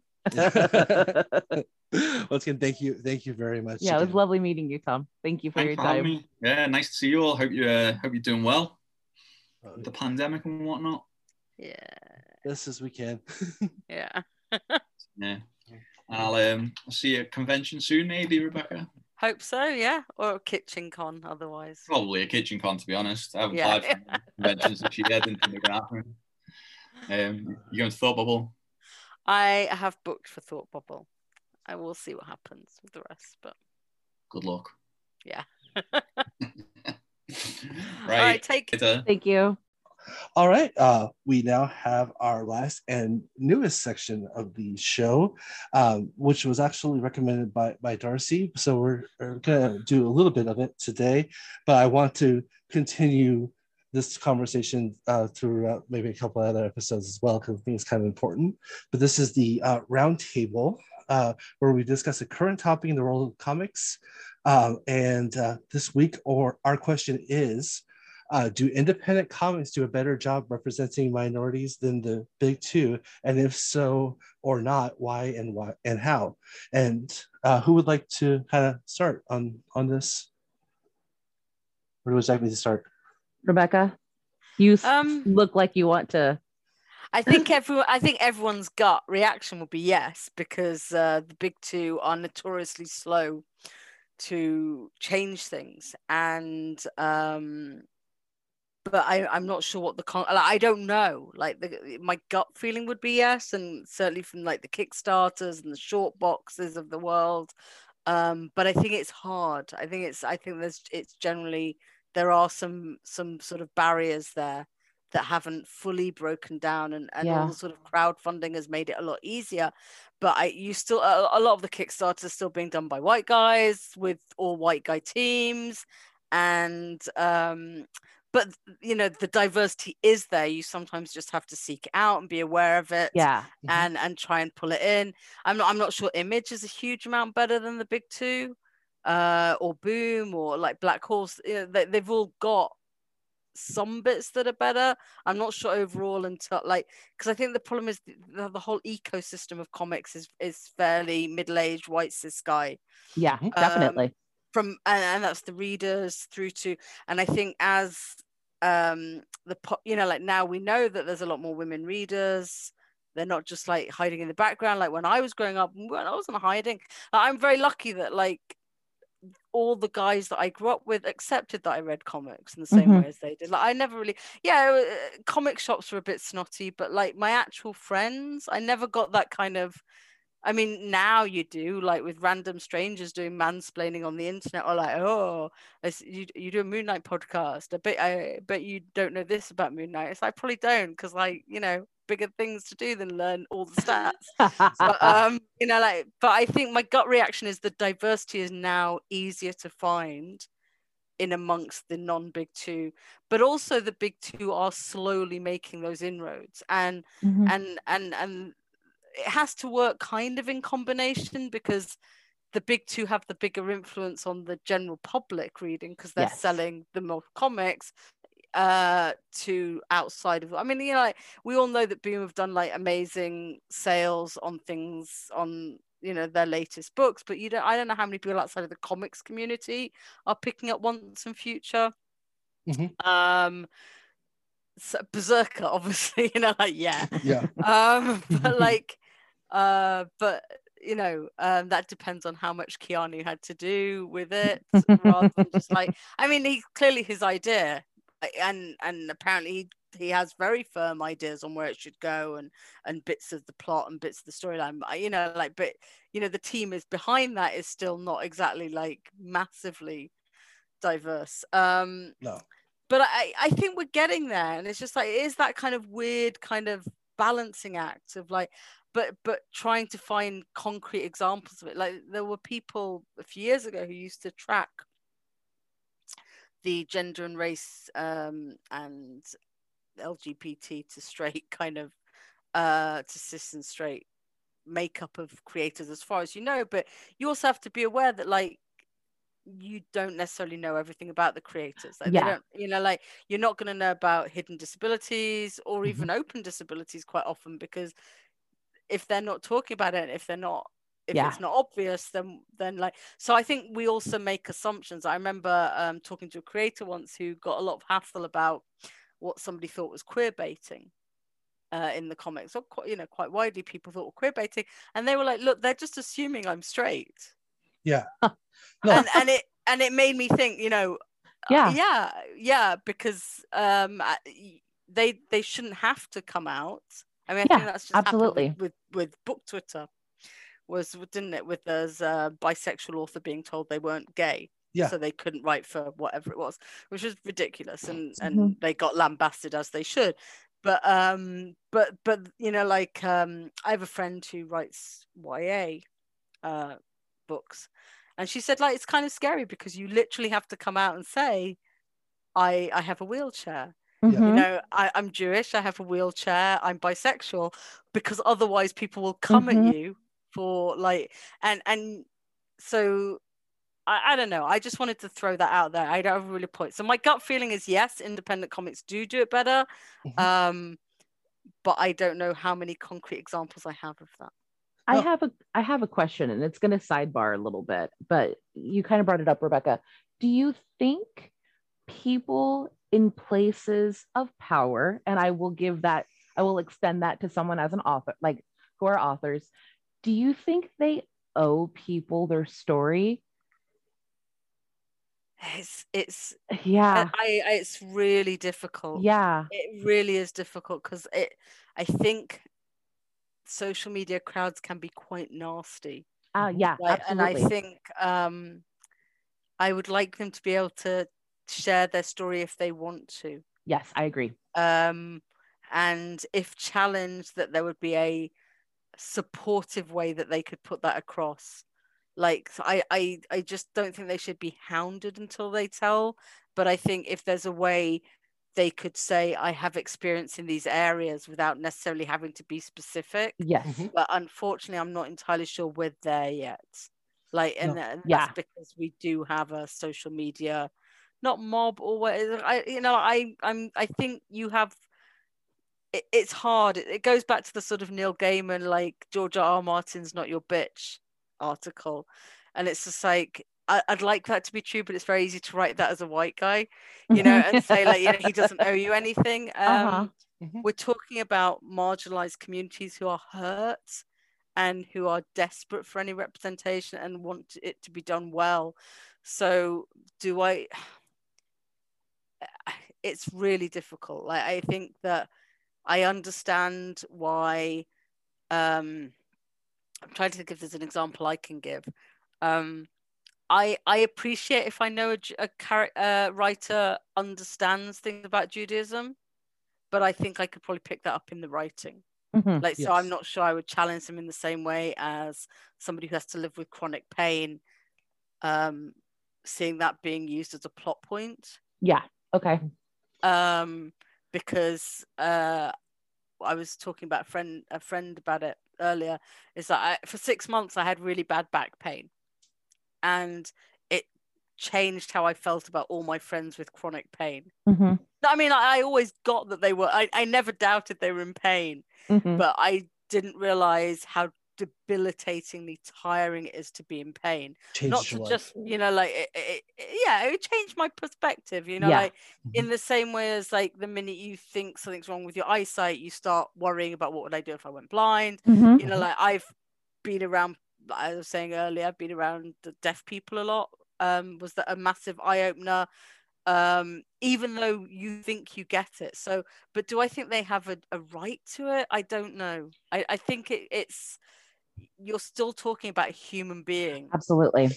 Yeah. and and we all know that there are writer like a good enough writer does not have to have any of those experiences to write them sympathetically Yes. and Yeah. and they can uh, like so oh, so you know like maybe if a book said that it was written with sensitivity readers s- but have to specify in what areas Mhm. You know like maybe if you say this book was written with a disability sensibility reader a trans sensibility you know like Mhm. of all the things that were covered but like so i definitely think that authors should take on board that certain things they could do with at least having a friendly ear or like somebody read through but um I, I don't know if I don't think I could ever say hand on heart that an author owes it. Yeah. No, I was just curious because I'm a huge YA reader. And um, last year, I want to say this was pre COVID, there was a big scandal here in the States. And I don't know if it ever made it internationally, but there was a writer named Amelia, and I'm going to pronounce, mispronounce this because I can't say Chinese names well. So I do apologize, but Zhao, Z H A O. Um, great great writer and she had just gotten a lucrative book deal she was releasing her first book and it dealt with um, bondage and slavery so she immediately had social media and twitter like tear her down because they were saying that she was writing the perspective of um, like the black community and their ties to slavery and she was just like you know that the chinese were slaves here too she's just like my direct lineage is from like Chinese slaves in Northern California and in the Oregon area. And so she had to like share that part of her family history, which I'm sure is extremely painful because she got her book deal taken from her. Like the publisher pulled her book. It was And like, it's, it's not the first time it's happened in It's YA not. literature.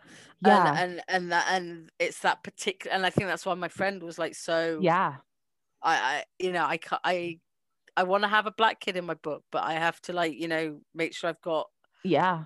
and It- it's like can get pretty nasty and um I, I bought her book simply because like I wanted to support her when she found a new publisher because I'm like, you still have those same experiences and it's just as valid as anybody like any other marginalized communities experiences. Like she deserves to ha- share her perspective and her voice and i didn't understand like the need to out and the need for It's, her to like it's, it's this like, crazy. I mean, it's not. Um, it's, it's like I kind of get it, and I kind of don't get it. It's Mhm. like I get it, but I don't get the degree to which it gets. Mhm. Like I understand questioning it, but then when it becomes this dog pile, and it's often it's often young women authors who are doing their first. The same with comics. You know, it's often the the trans author, the trans writers or artists. Um, Mhm. Sometimes it feels organized from the comics gatey side. Uh, and it's like you defend this, defend this, we'll make sure you have terrible sales. And you know, comics we know could generally do better with like mentorships, Mhm. like getting the the old guard to sort of look after the new guard. Because like, Yeah. you know, all these perspectives will only enrich comics. And they have. I mean, like, look how much we all love the magic fish. Mhm. Yes. You know, like this is like fairy tales from a culture none of us are from yeah. You know and uh and but we you know and we all know that you can read from any culture and get something out of it.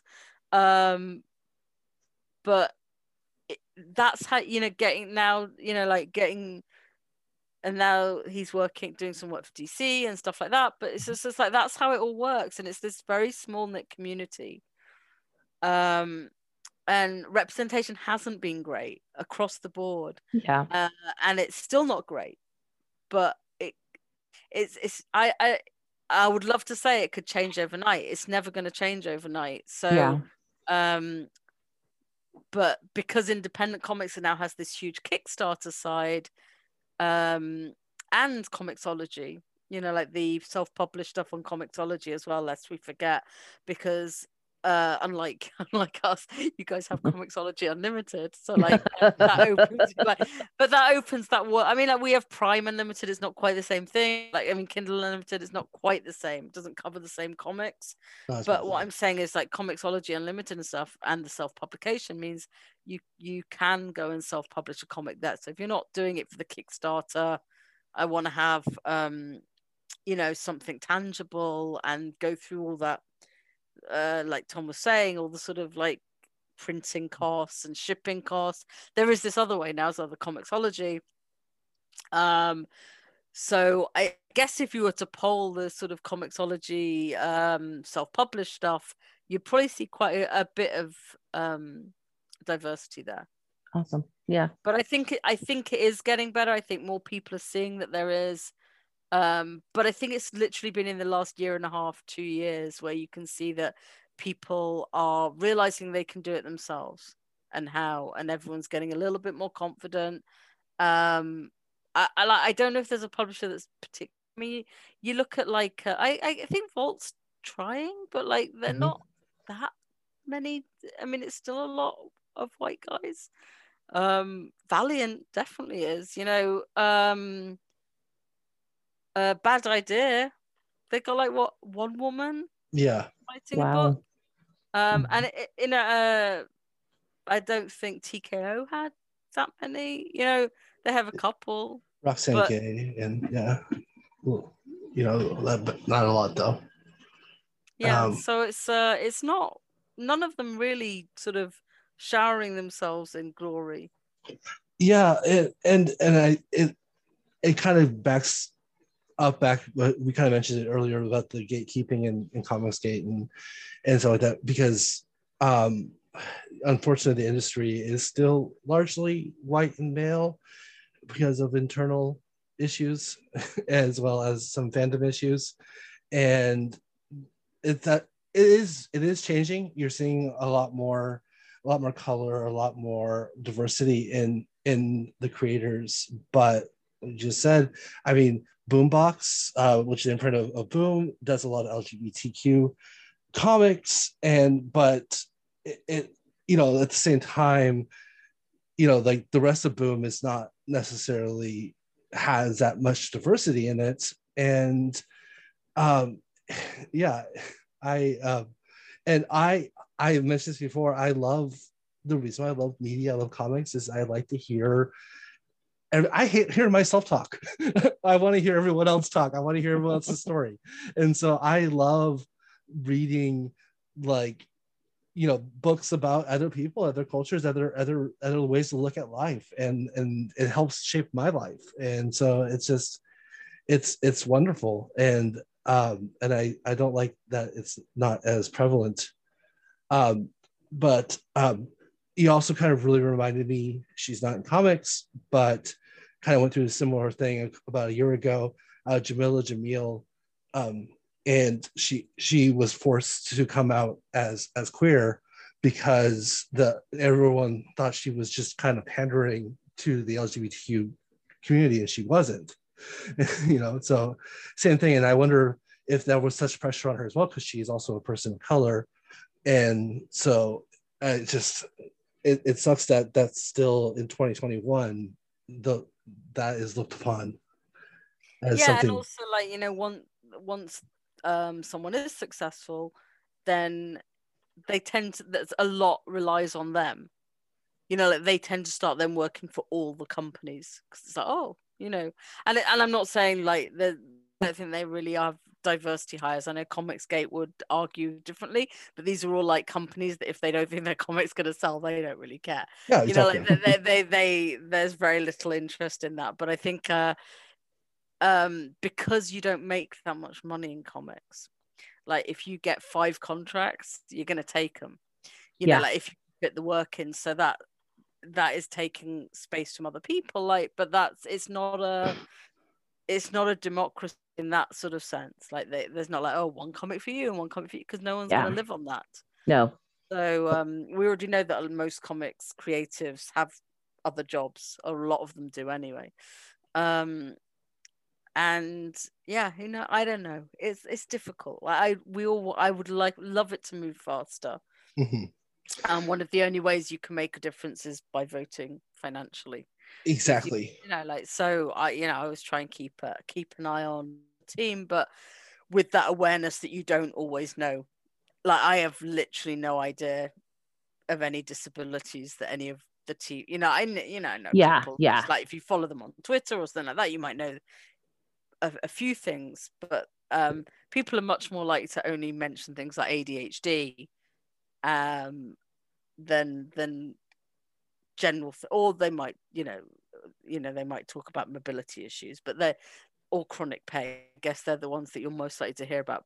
But big, but like, you know, you don't always know everything about people so i think you know like you can you can push for it and I, I certainly don't think there's any reason for like having every single member of a team on every single comic in your line have zero diversity like yeah, eh, yeah. that's that's pretty indefensible you know because um you know we're talking about letterers and flatters and colorists and because and this that and the other and editors and like you know comics should get better about that. And that's and that's a, a, a way to get into comics. I mean, like Jordie Bellaire started out as a colorist, and now she has a few books that she's writing, and it's the same, you know.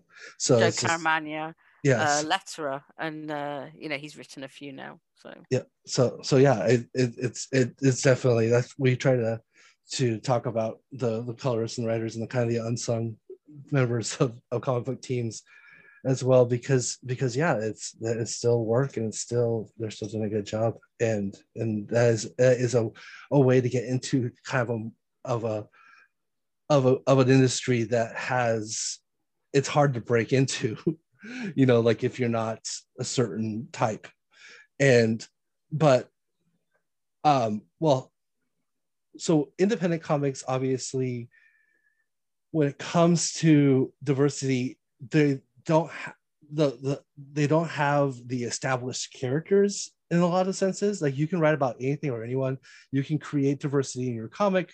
Um, you can write about about yourself, or you can write something that, that you know about in, in in those those books. So I think that it's easier for independent books to have a larger voice in in the community. Um, what I have liked as well is is um, writers like Vita Ayala and and Magdalene Visaggio um, that ha- broke out in independent comics, writing about you know the, the you know stories themselves and uh, you know uh, you know like and and beautifully done comics and now have gotten jobs in the big 2 mm-hmm. and the especially like the X books like right now the the Hickman X, X books uh are the, the diversity there is pretty great I love it that the the kind of the main you know people you know, there obviously there's like Gerry Duggan and Jonathan Hickman himself, and but you know, you still you have like Leah Williams and you have Tini Howard, and you know, it's it's great. And X Men that is a parable for diversity. it is a parable for so it's great to have that going on in like a book like X Men at this time. Yeah, yeah, and it's you know it it could always be better, but yes, you know it absolutely could be a lot better, and it, and but but yeah like you said i mean you're beginning to see that pipeline um more established for across comics. But i think um some of the independent publishers i mean like image there's no real because image the um the team kind of just uses image as a publisher and distributor. Yes. So there's not as much of like image isn't going to and say we would like to up our diversity. It's going to be like it's going to be done through connections and meeting people and individual teams wanting it. I mean um you know so but then there's other ones i think you know volta trying um they have i know um they alex paknadel had uh, sensitivity readers for giga giga whatever how you i don't know geiger geiger no giga i think giga I don't know. Um, for the his man.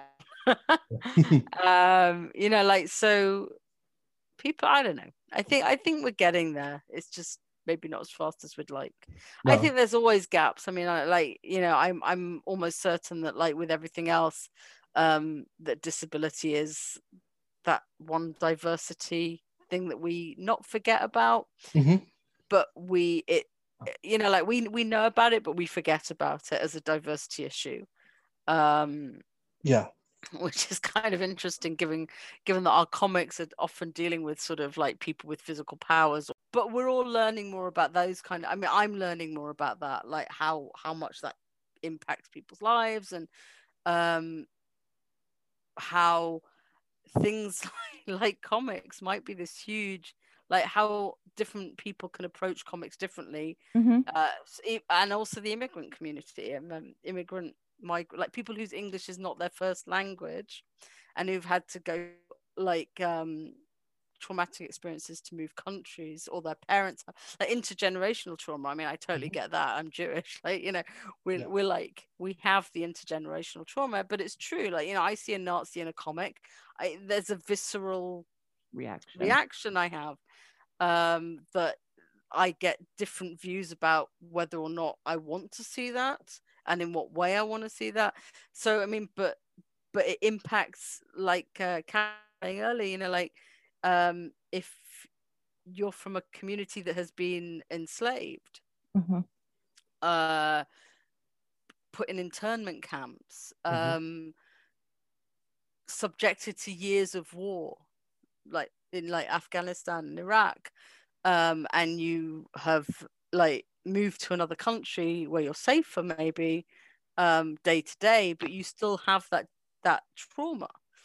Um, and even if you can't pinpoint it yourself, you have a different. You are an outsider, like um, you know, like uh, Superman as the sort of immigrant experience is like is always going to be a very interesting like take compared to Superman as a either Jewish sort of reaction to the migrant experience mm-hmm. and now more of a sort of Jesus like character um, is kind of an interesting sort of trajectory. But um, there's lots of things that comics can, because they're very visual, like we all know how, how much, I mean, I love silent comics. I think we all mm-hmm. like really react to silent comics in an interesting way mm-hmm. and they're very accessible but you know we should also start thinking about like you know how how people with visual impairments see comics. And um i don't know.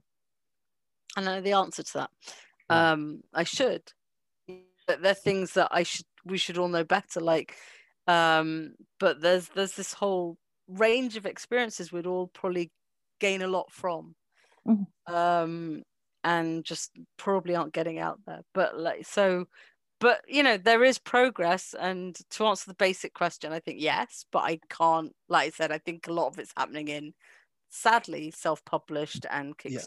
kickstarter Yeah. no totally and and unfortunately yeah because the publishers kind of look towards the dollar signs and and right now the demographics of comic look if books if you get if you can get jonathan hickman Yeah. or person who's just published their first kickstarter you know like you know you're gonna get hickman Yeah. yeah exactly and um and at least you know i think that is the model is to get someone like that mentoring and and making sure there is a bit of balance in there Hickman handpicked the team that's working on the X books, Yeah. and and look who he picked, and exactly what you were saying about mentoring. It's just Now, I think Bendis Yeah. did the same at DC. Like, Yes. you know, he, he brought on teams and decided he was going to work on Neo, like he was going to have David F. Walker yes, create, create Naomi with him. So, you know, like that's that's to me is like that's what the the big names should be doing is like using their power now to and not fa- you know I'm not saying don't write the comics. He's still writing comics. That's do it, but like help mentor other people, give them not even not even necessarily you don't have to give them a shot at at the big two, but like uh, maybe offer to chat to them at cons, like Yeah. how to you know like because it's also very hard if you're like doing indies and stuff like that to do you have to do a lot more of the marketing yourself because you're not part of that big machine Mhm. isn't that like the problem that we find our society in like for example like women in stem careers Mhm. they're not in there because they don't have the mentorship from other women that came before them so it's hard to be like Yeah. a It's person to of be- color yeah. inside the comics industry because they're so few and far between that they're not there to give the right men like they're not there yeah to give you the need mentorship you need this and you also need to make sure they're protected from harassment because that's the other reason women drop them Mhm. is because of microaggressions at work mean they go okay i'll just go teach yeah and and that's not saying that teaching is easier than working in stem but it's it just i'm like off the podcast no because it's it's totally not but it is a more Yeah. Supportive absolutely. atmosphere for women um because there's more women in it um so uh it's it's that that both sides and and that's absolutely what we need for Yeah. diverse creators in comics is show them tell them the business somebody to give them bits of advice and make the connections because that's the other thing you miss. And and that's a huge issue during the pandemic is that absolutely. the connections tend to be made in at person cons. at yeah. cons. Yeah. And you definitely and and men do it better than women like Mhm. in in general because they're already part of that. I don't i don't mean better.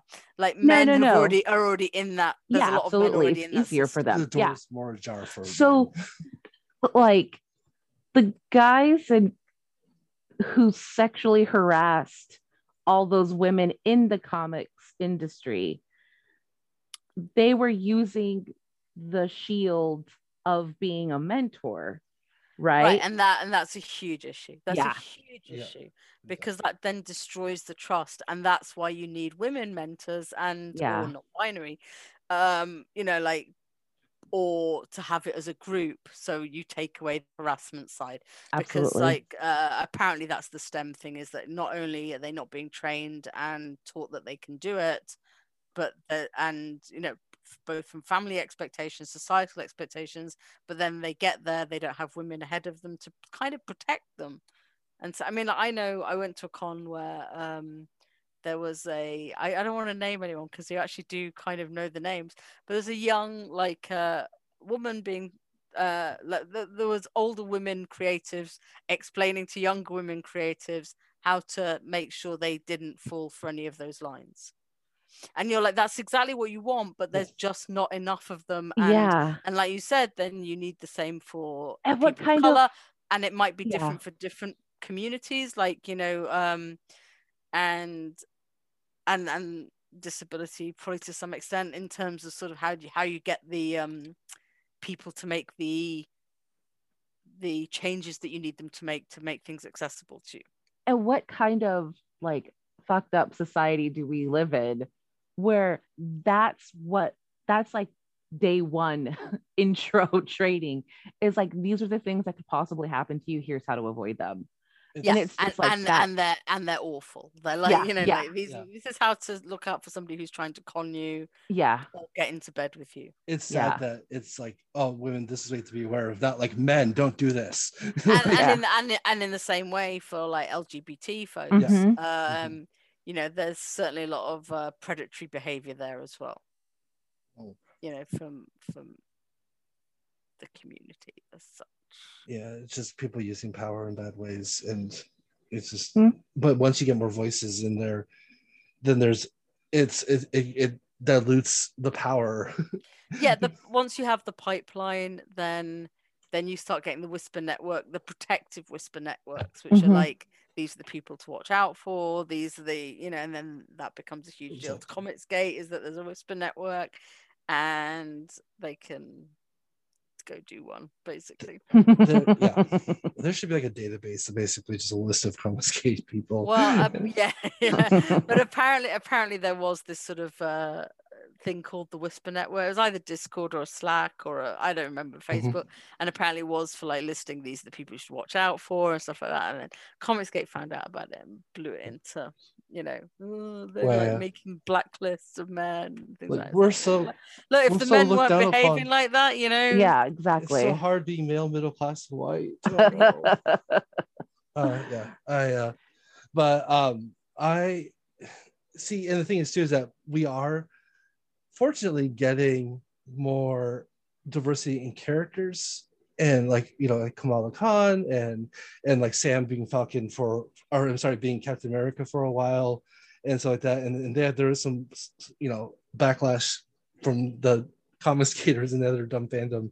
But that's also enticing readers to read to that that would not normally read because now they're seeing characters that that look or maybe are more like themselves so yeah i mean with the diversity of characters now you, you know you are getting more uh, diversity in readership. And but the thing is is that the at the same time we have to create a welcome to the new readership because they're not just going to stick around if it's like oh yeah it's great to see like you know Kamala Khan out there but it's like but then everyone that also likes Kamala Khan are assholes. Like it's like why, why, why do I want to read this? So, I want to interject really quick because now we're talking about characters. And Rebecca, feel free to jump in at any point. Um, growing up, uh, and I would read comics. I'd buy them from the local Circle K. that was how I got introduced to comics as a little kid. So I never realized I was different from any of the characters until I got to maybe 10, 11, 12.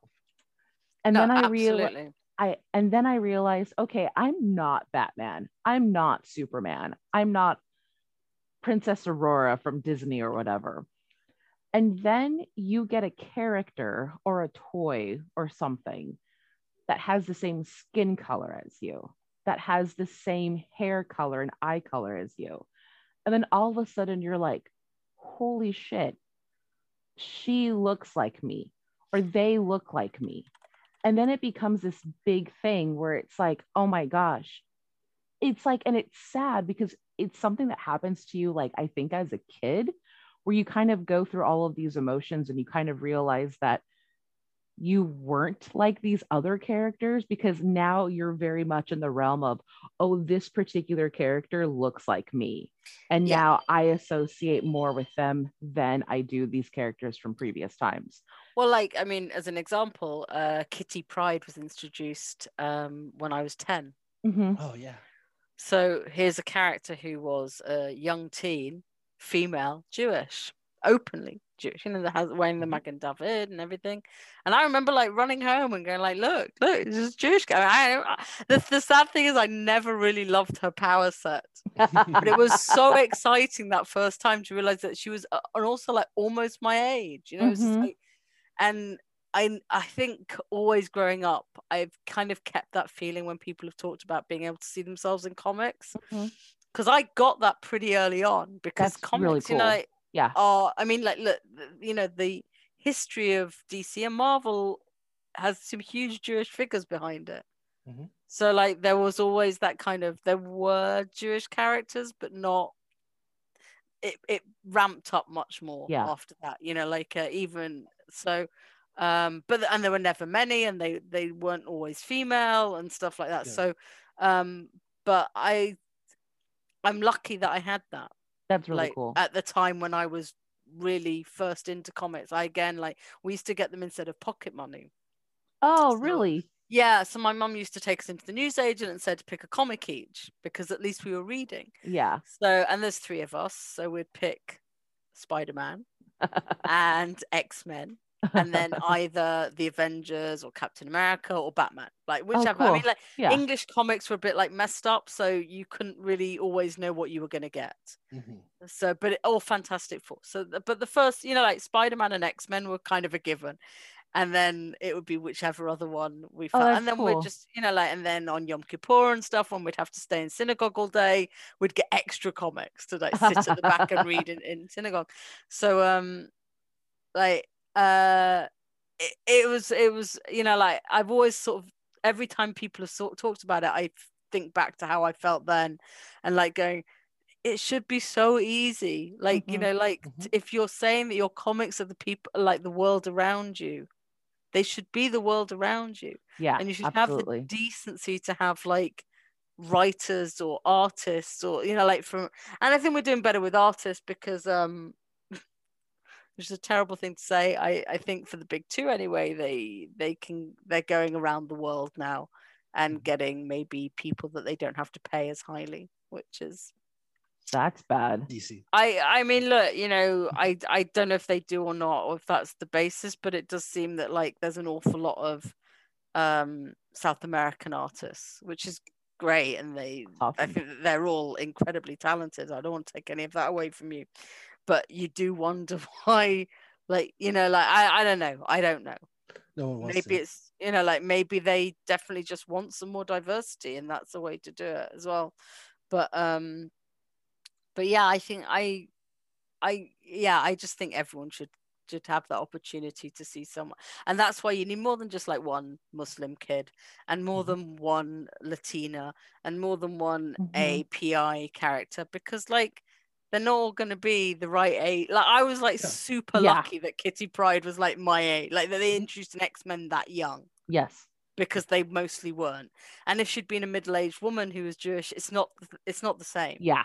You know um so i think you need to like have them across the board no you don't necessarily need to have 60 year olds and i'm not saying that all you know but like you know your reading audience you know like you Yeah, want yeah, absolutely. you want to Yeah. get the kids and and that is i think that's probably where the sweet spot is in diversity at the moment is ya comics Yeah. you know the ogns and stuff like that they definitely have they, they seem to be for every publisher across the board is much more diverse when you go to the ya Mhm. Ones and i i hope that's intentional and that's establishing a pipeline like they they do the ogn uh, or the ya line and then they move up if it's successful or if they Mhm. enjoy it or if the editor likes what they're doing um but at least to give the representation at the younger age and then Yeah. like move on with it so i think even the big two is doing quite good work with with that That's, That's where. DC is so is very successful in their YA um, line. Uh, with like like Nubia just coming out and um and then like they had a Cassandra Cain comic they had the or- Oracle they brought they brought Barbara Gordon back to the the wheelchair and had an Oracle comic you know recently and so no totally that that that is definitely somewhere where like the big two is is, is definitely beginning to thrive but now look who's and, and they're thriving even more now because the, the person who was ahead of the YA section is now the editor in chief of all DC and so we're hopefully start seeing that bleed into the regular DC universe I think that's for Marvel that I think for Marvel that's why I loved Into the Spider-Verse. Like Miles Morales is the fucking shit. I love that kid. that was incredible. Okay, like everyone's probably seen the movie. I know it's not independent comics, but watching the movie for the first time, um, seeing his family background, having a similar family background, just like hardworking class people, and then I just can't for every like Latin brown kid, that was the most incredible experience to see that. And you, I'm getting teary eyed. You see the just the family dynamics, and you're like, that was my childhood. That was me growing up.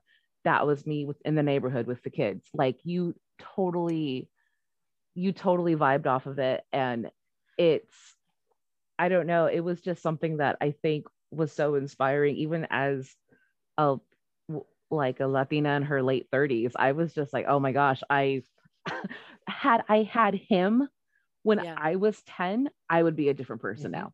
I can guarantee yeah. you that. So it was just really inspiring to see that. And the thing is, it wasn't, it didn't stop me enjoying it. That yeah. I don't have that experience. And that's what I think people don't understand is that like everyone can take something from it. Absolutely. there is that, that you're right, there's that honed in like gut feeling almost. There's that literal I get this from an almost spiritual sense because mm-hmm. it, I understand something about it that other people don't. Like I just get that slight more, but it doesn't stop anybody else enjoying it, and that's no. why it's it's a dumb argument to say it shouldn't exist. And like you know, you know that's it, and that's the same reason as I kind of stuck with comics. I guess is because my mum died when I was eleven. Mm. And having this whole range of comics where it was almost normal to have lost a parent whereas none of my schoolmates had lost yeah. family because it's unusual at that young to have like thankfully it's unusual to have lost a parent that young. So there was something in comics that that was there. And again you know it's like not everyone has that experience of like and and they don't dig deep into it but it's just like oh they did that and they're a superhero. Mm-hmm. exactly. so maybe i'll be okay. Maybe i'll get through this. When you've had that experience um no. you know just it there's something cathartic about reading somebody else go through it um and to know it's an authentic sort of thing also um when it comes to stem and like something like jeremy whitley's uh, unstoppable wasp where not only is that book about a group of girls doing STEM, but then look at the demographics of the girls in it um, it, it's just very diverse, very different backgrounds, and very different types of girls, and so um, I adore that book so much, and and I'm so happy to exist because uh, we have you know nieces that are younger and and and well at least one of them has shown interest in like the stem. And, and i'm just like read this book you know like yeah. I guess it i guess it does flag up another issue I don't know how long we want to go on about this, but like it flags up and it flags up another issue. Is like, but it didn't sell. Yeah. Oh, no. it, it didn't. Not as much as it should have. Not as yeah. much. I mean, because people are assholes who like what they like. Yeah. Yeah, uh, well, that's definitely a problem with big two books. Yeah, you know, like so, but but on the independent side, it also, you know, it still has to sell. Yeah, no, and, you're right. And that's where that kind of pipeline of all mentorship, we're like telling people how to use the Kickstarters and how to sell their stuff and how to pitch and how to protect your contract so you're not like selling your rights for less than they're worth and you know just so you can get ahead and and maybe get a leg up and and that's where the image model probably doesn't help as much because of yeah. the but hopefully some of these other publishers have more more helplines in, in touch with that because I I mean I can't I don't get why things don't sell at Marvel and stuff like that, but it's a much wider line. They're always going to be more um, brutal about cutting the chafe. And I'm not saying that about the quality of the book. No. I'm saying that if it doesn't sell past a certain threshold, and they brought it back to life once, but if it, you know, same with yeah. with Iceman, yeah. um, had almost exactly the same thing happen to it. Um, that they they're gonna be more brutal about it because they have so many other books. Yeah. So like, uh, you know, like, but that that's why you know, like to tap into the people who want to read those stories. Exactly. And they may not be in the Marvel universe. But, yeah. Once again, why I think does it better because like like even in the independent side, Lumberjanes, um, and Jeremy Whitley and Princeless. Like those books have a, a, a wide market, and I think it actually boils down to they're more similar to manga, and manga Oh, um, I think has a lot wider, at least in the Western, uh, in Western markets, has a wider swath to different types of, of readers. And so, um, and there's a lot of similarities in YA books and, and manga books. So I think that's that's a good way to start, and hopefully that'll get into a more wider breadth of comics. Interesting. And it's also like, I mean, look, single issue comics are dead expensive. Yeah. So like, you know, there's a certain there's certain you need a certain amount of money to Yeah. to, to, to be able to spend up to five dollars on something that takes you 10 15 minutes to read. It's huge amounts of piracy. There's huge amounts of and Yeah. that's why things like i think Comixology unlimited uh marvel unlimited dc and you know like we have one called Comichaus over here Hmm. um that's just indie stuff. Um they're all ways I, I think you know like that that will be the end. Like when there's that kind of system can bring more people on and like experiment more because you know it's it's i think a lot of the, the younger people are maybe more engaged in piracy than the people like us who No, have a bit of money and like you know. Yeah. and and and kickstarters are great for that as well. Um you know like you can choose who you're giving your money to um and stuff like that. It's, it's just difficult it's a difficult difficult arena because a lot of money in it Yes. comics the has overheads And it's a Yeah, the- business. Yeah.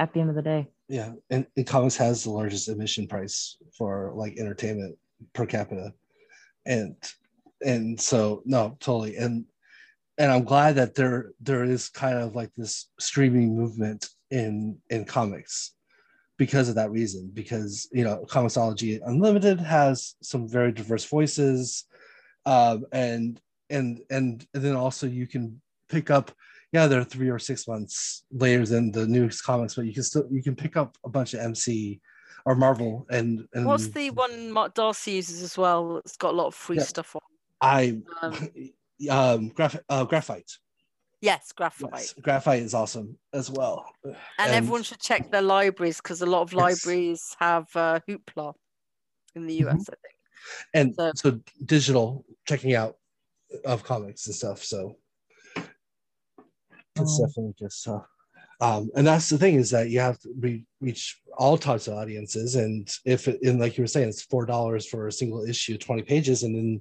a story arc is five issues long and then there's five months you know of you know like it what comes out once a month it's something that a lot of people can't do but and you have to order it three months in advance in some cases Yes, exactly. Which I'm, I'm the the destruction of the diamond monopoly is is hopefully leading to a, a better ordering system yes in the future in the, in the direct market. E- Even if diamond sticks around, at least they're going to have to change and be more honest because they have actual rivals.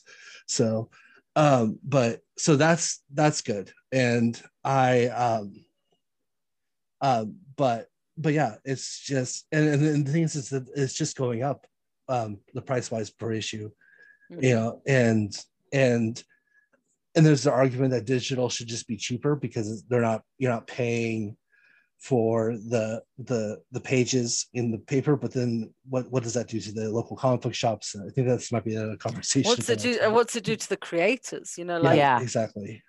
It, it's just it's just a very expensive medium because you want everyone to be paid decently but there's there's not a lot of uh, there's a lot of overheads and not a lot of uh, wiggle room. Yeah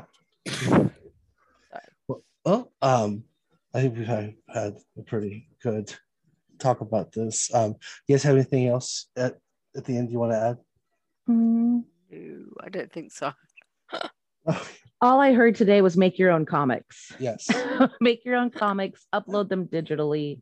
We'll all read them. be your own supporter yeah No, um yeah. i just think that these are important conversations to have and they're important to have with like different people so i think it's good that you're bringing these kinds of topics up because i think as someone like myself who's newer to comics and for any listeners who are newer to comics these are these are the types of selling points that we want. I mean, I've, my my comment earlier of assholes are just people who like what they like. I mean, like that's not to disparage anybody because I'm like that. I like what I like and I support what I like. And it's really hard for me to break some habits of that. So, learning about diverse um, creative teams or diverse characters or cool storylines, whatever it is, that's going to make p- new people like me enter the arena of a comics fan. And by doing that, we just help create more support for like indie, like someone like Tom. You know, we're just going to Yeah. be there to be like, yeah, we're going to start spreading the word about, you know, Kickstarters and all these things. So I think it's important to just not educate, but just to share information with people Mhm. because then anyone can feel like they can become a comics fan. And I think that's the end message, at least for me, because uh, throughout my adult life, I've been treated really poorly at comic book stores and at conventions for being a brown woman. So I'm really happy that it's uh that it's changing, even if it's just very slowly. Yeah, I mean, and and you will certainly usually find less women supporting the local comic store Yeah. situation because we know what it's like there. You know, Mhm. my my favorite shops have tend tended uh, growing up ha- having women as the, the the people running the store and it always has been because it is just a completely different vibe and it's it's more inclusive and welcoming for everyone Yeah. well i know we are keeping you up Yeah, it's late. You got to go to bed. well, so I think we'll we'll roll, we'll roll on to the uh to the end here um um so we have reached the end of our show this week first of all uh big thank you to everyone listening to our show big thank you once again to tom um and as well as as rebecca for for joining us today thank you. Thank you. and Thank you. um, and so, as for reaching us, uh, if you have a question or comment, uh, you can send us a uh, an email to comicsarebetter at gmail.com. Uh, even if you have a question you want us to uh, to to talk about on on here, uh, uh, especially this new section. If there's a, a topic you want us to, to tackle, just let us know. Um, you can follow us on Instagram and Twitter at CDB Pod. Uh, check out our website at comicsdeservebetter.wordpress.com for all of our episodes and socials, as well as a form for our con- in our contact page, uh, which Rebecca has used to uh, request a subject to, to for us to do on a on a future show. Uh, please also give us a review um, on the platform that you're listening to us right now at this very second. Uh, Rebecca, uh, where can we can everyone find you on the internet and as well as other Uh, podcasts? mostly on Twitter at Arbitrary Genius. Excellent. How about uh, future podcasts or podcasts you've recently been on? Uh, Into the Night, Moonlight podcast. We just recorded its 200th episode. Nice. So- That's awesome. That's pretty cool. And I do a DC animated universe one. The DC Oh, cool. podcast. We're just going through all the all the films in order. And I know nothing about them and I'm terrible on DC. So it's it's a whole new education for me. That's fun. That, that is awesome. It's a good, good, different perspective as well. You know, Yeah, it's it's uh, it's, it's it's just an eye opener. Like I've watched a couple, but really that's it. So that's. it's, um, Uh, how about Carrie? What's the best way to get a hold of you? Mm, I'm an internet stalker, so I will find you first, loyal listener. That's usually how it rolls. But if you have any questions for um, the newest and brightest star on this podcast, you can always get a hold of Brian via the Instagram page, and I lurk on his phone too, so Or- I'll definitely respond. E- e- email comics are better at gmail.com as well. You know, it's a good place to get us. Darcy um, can be found at in Twitter at uh, books and books underscore serial as well as on her other podcast, which can be found at uh, booksandserial.wordpress.com. And I am on Instagram sometimes at Brygen underscore CB and on Twitter at Brygen2814.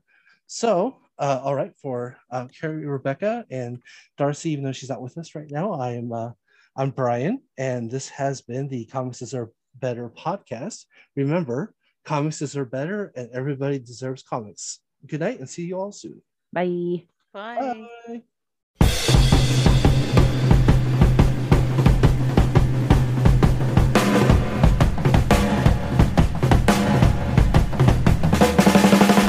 oh,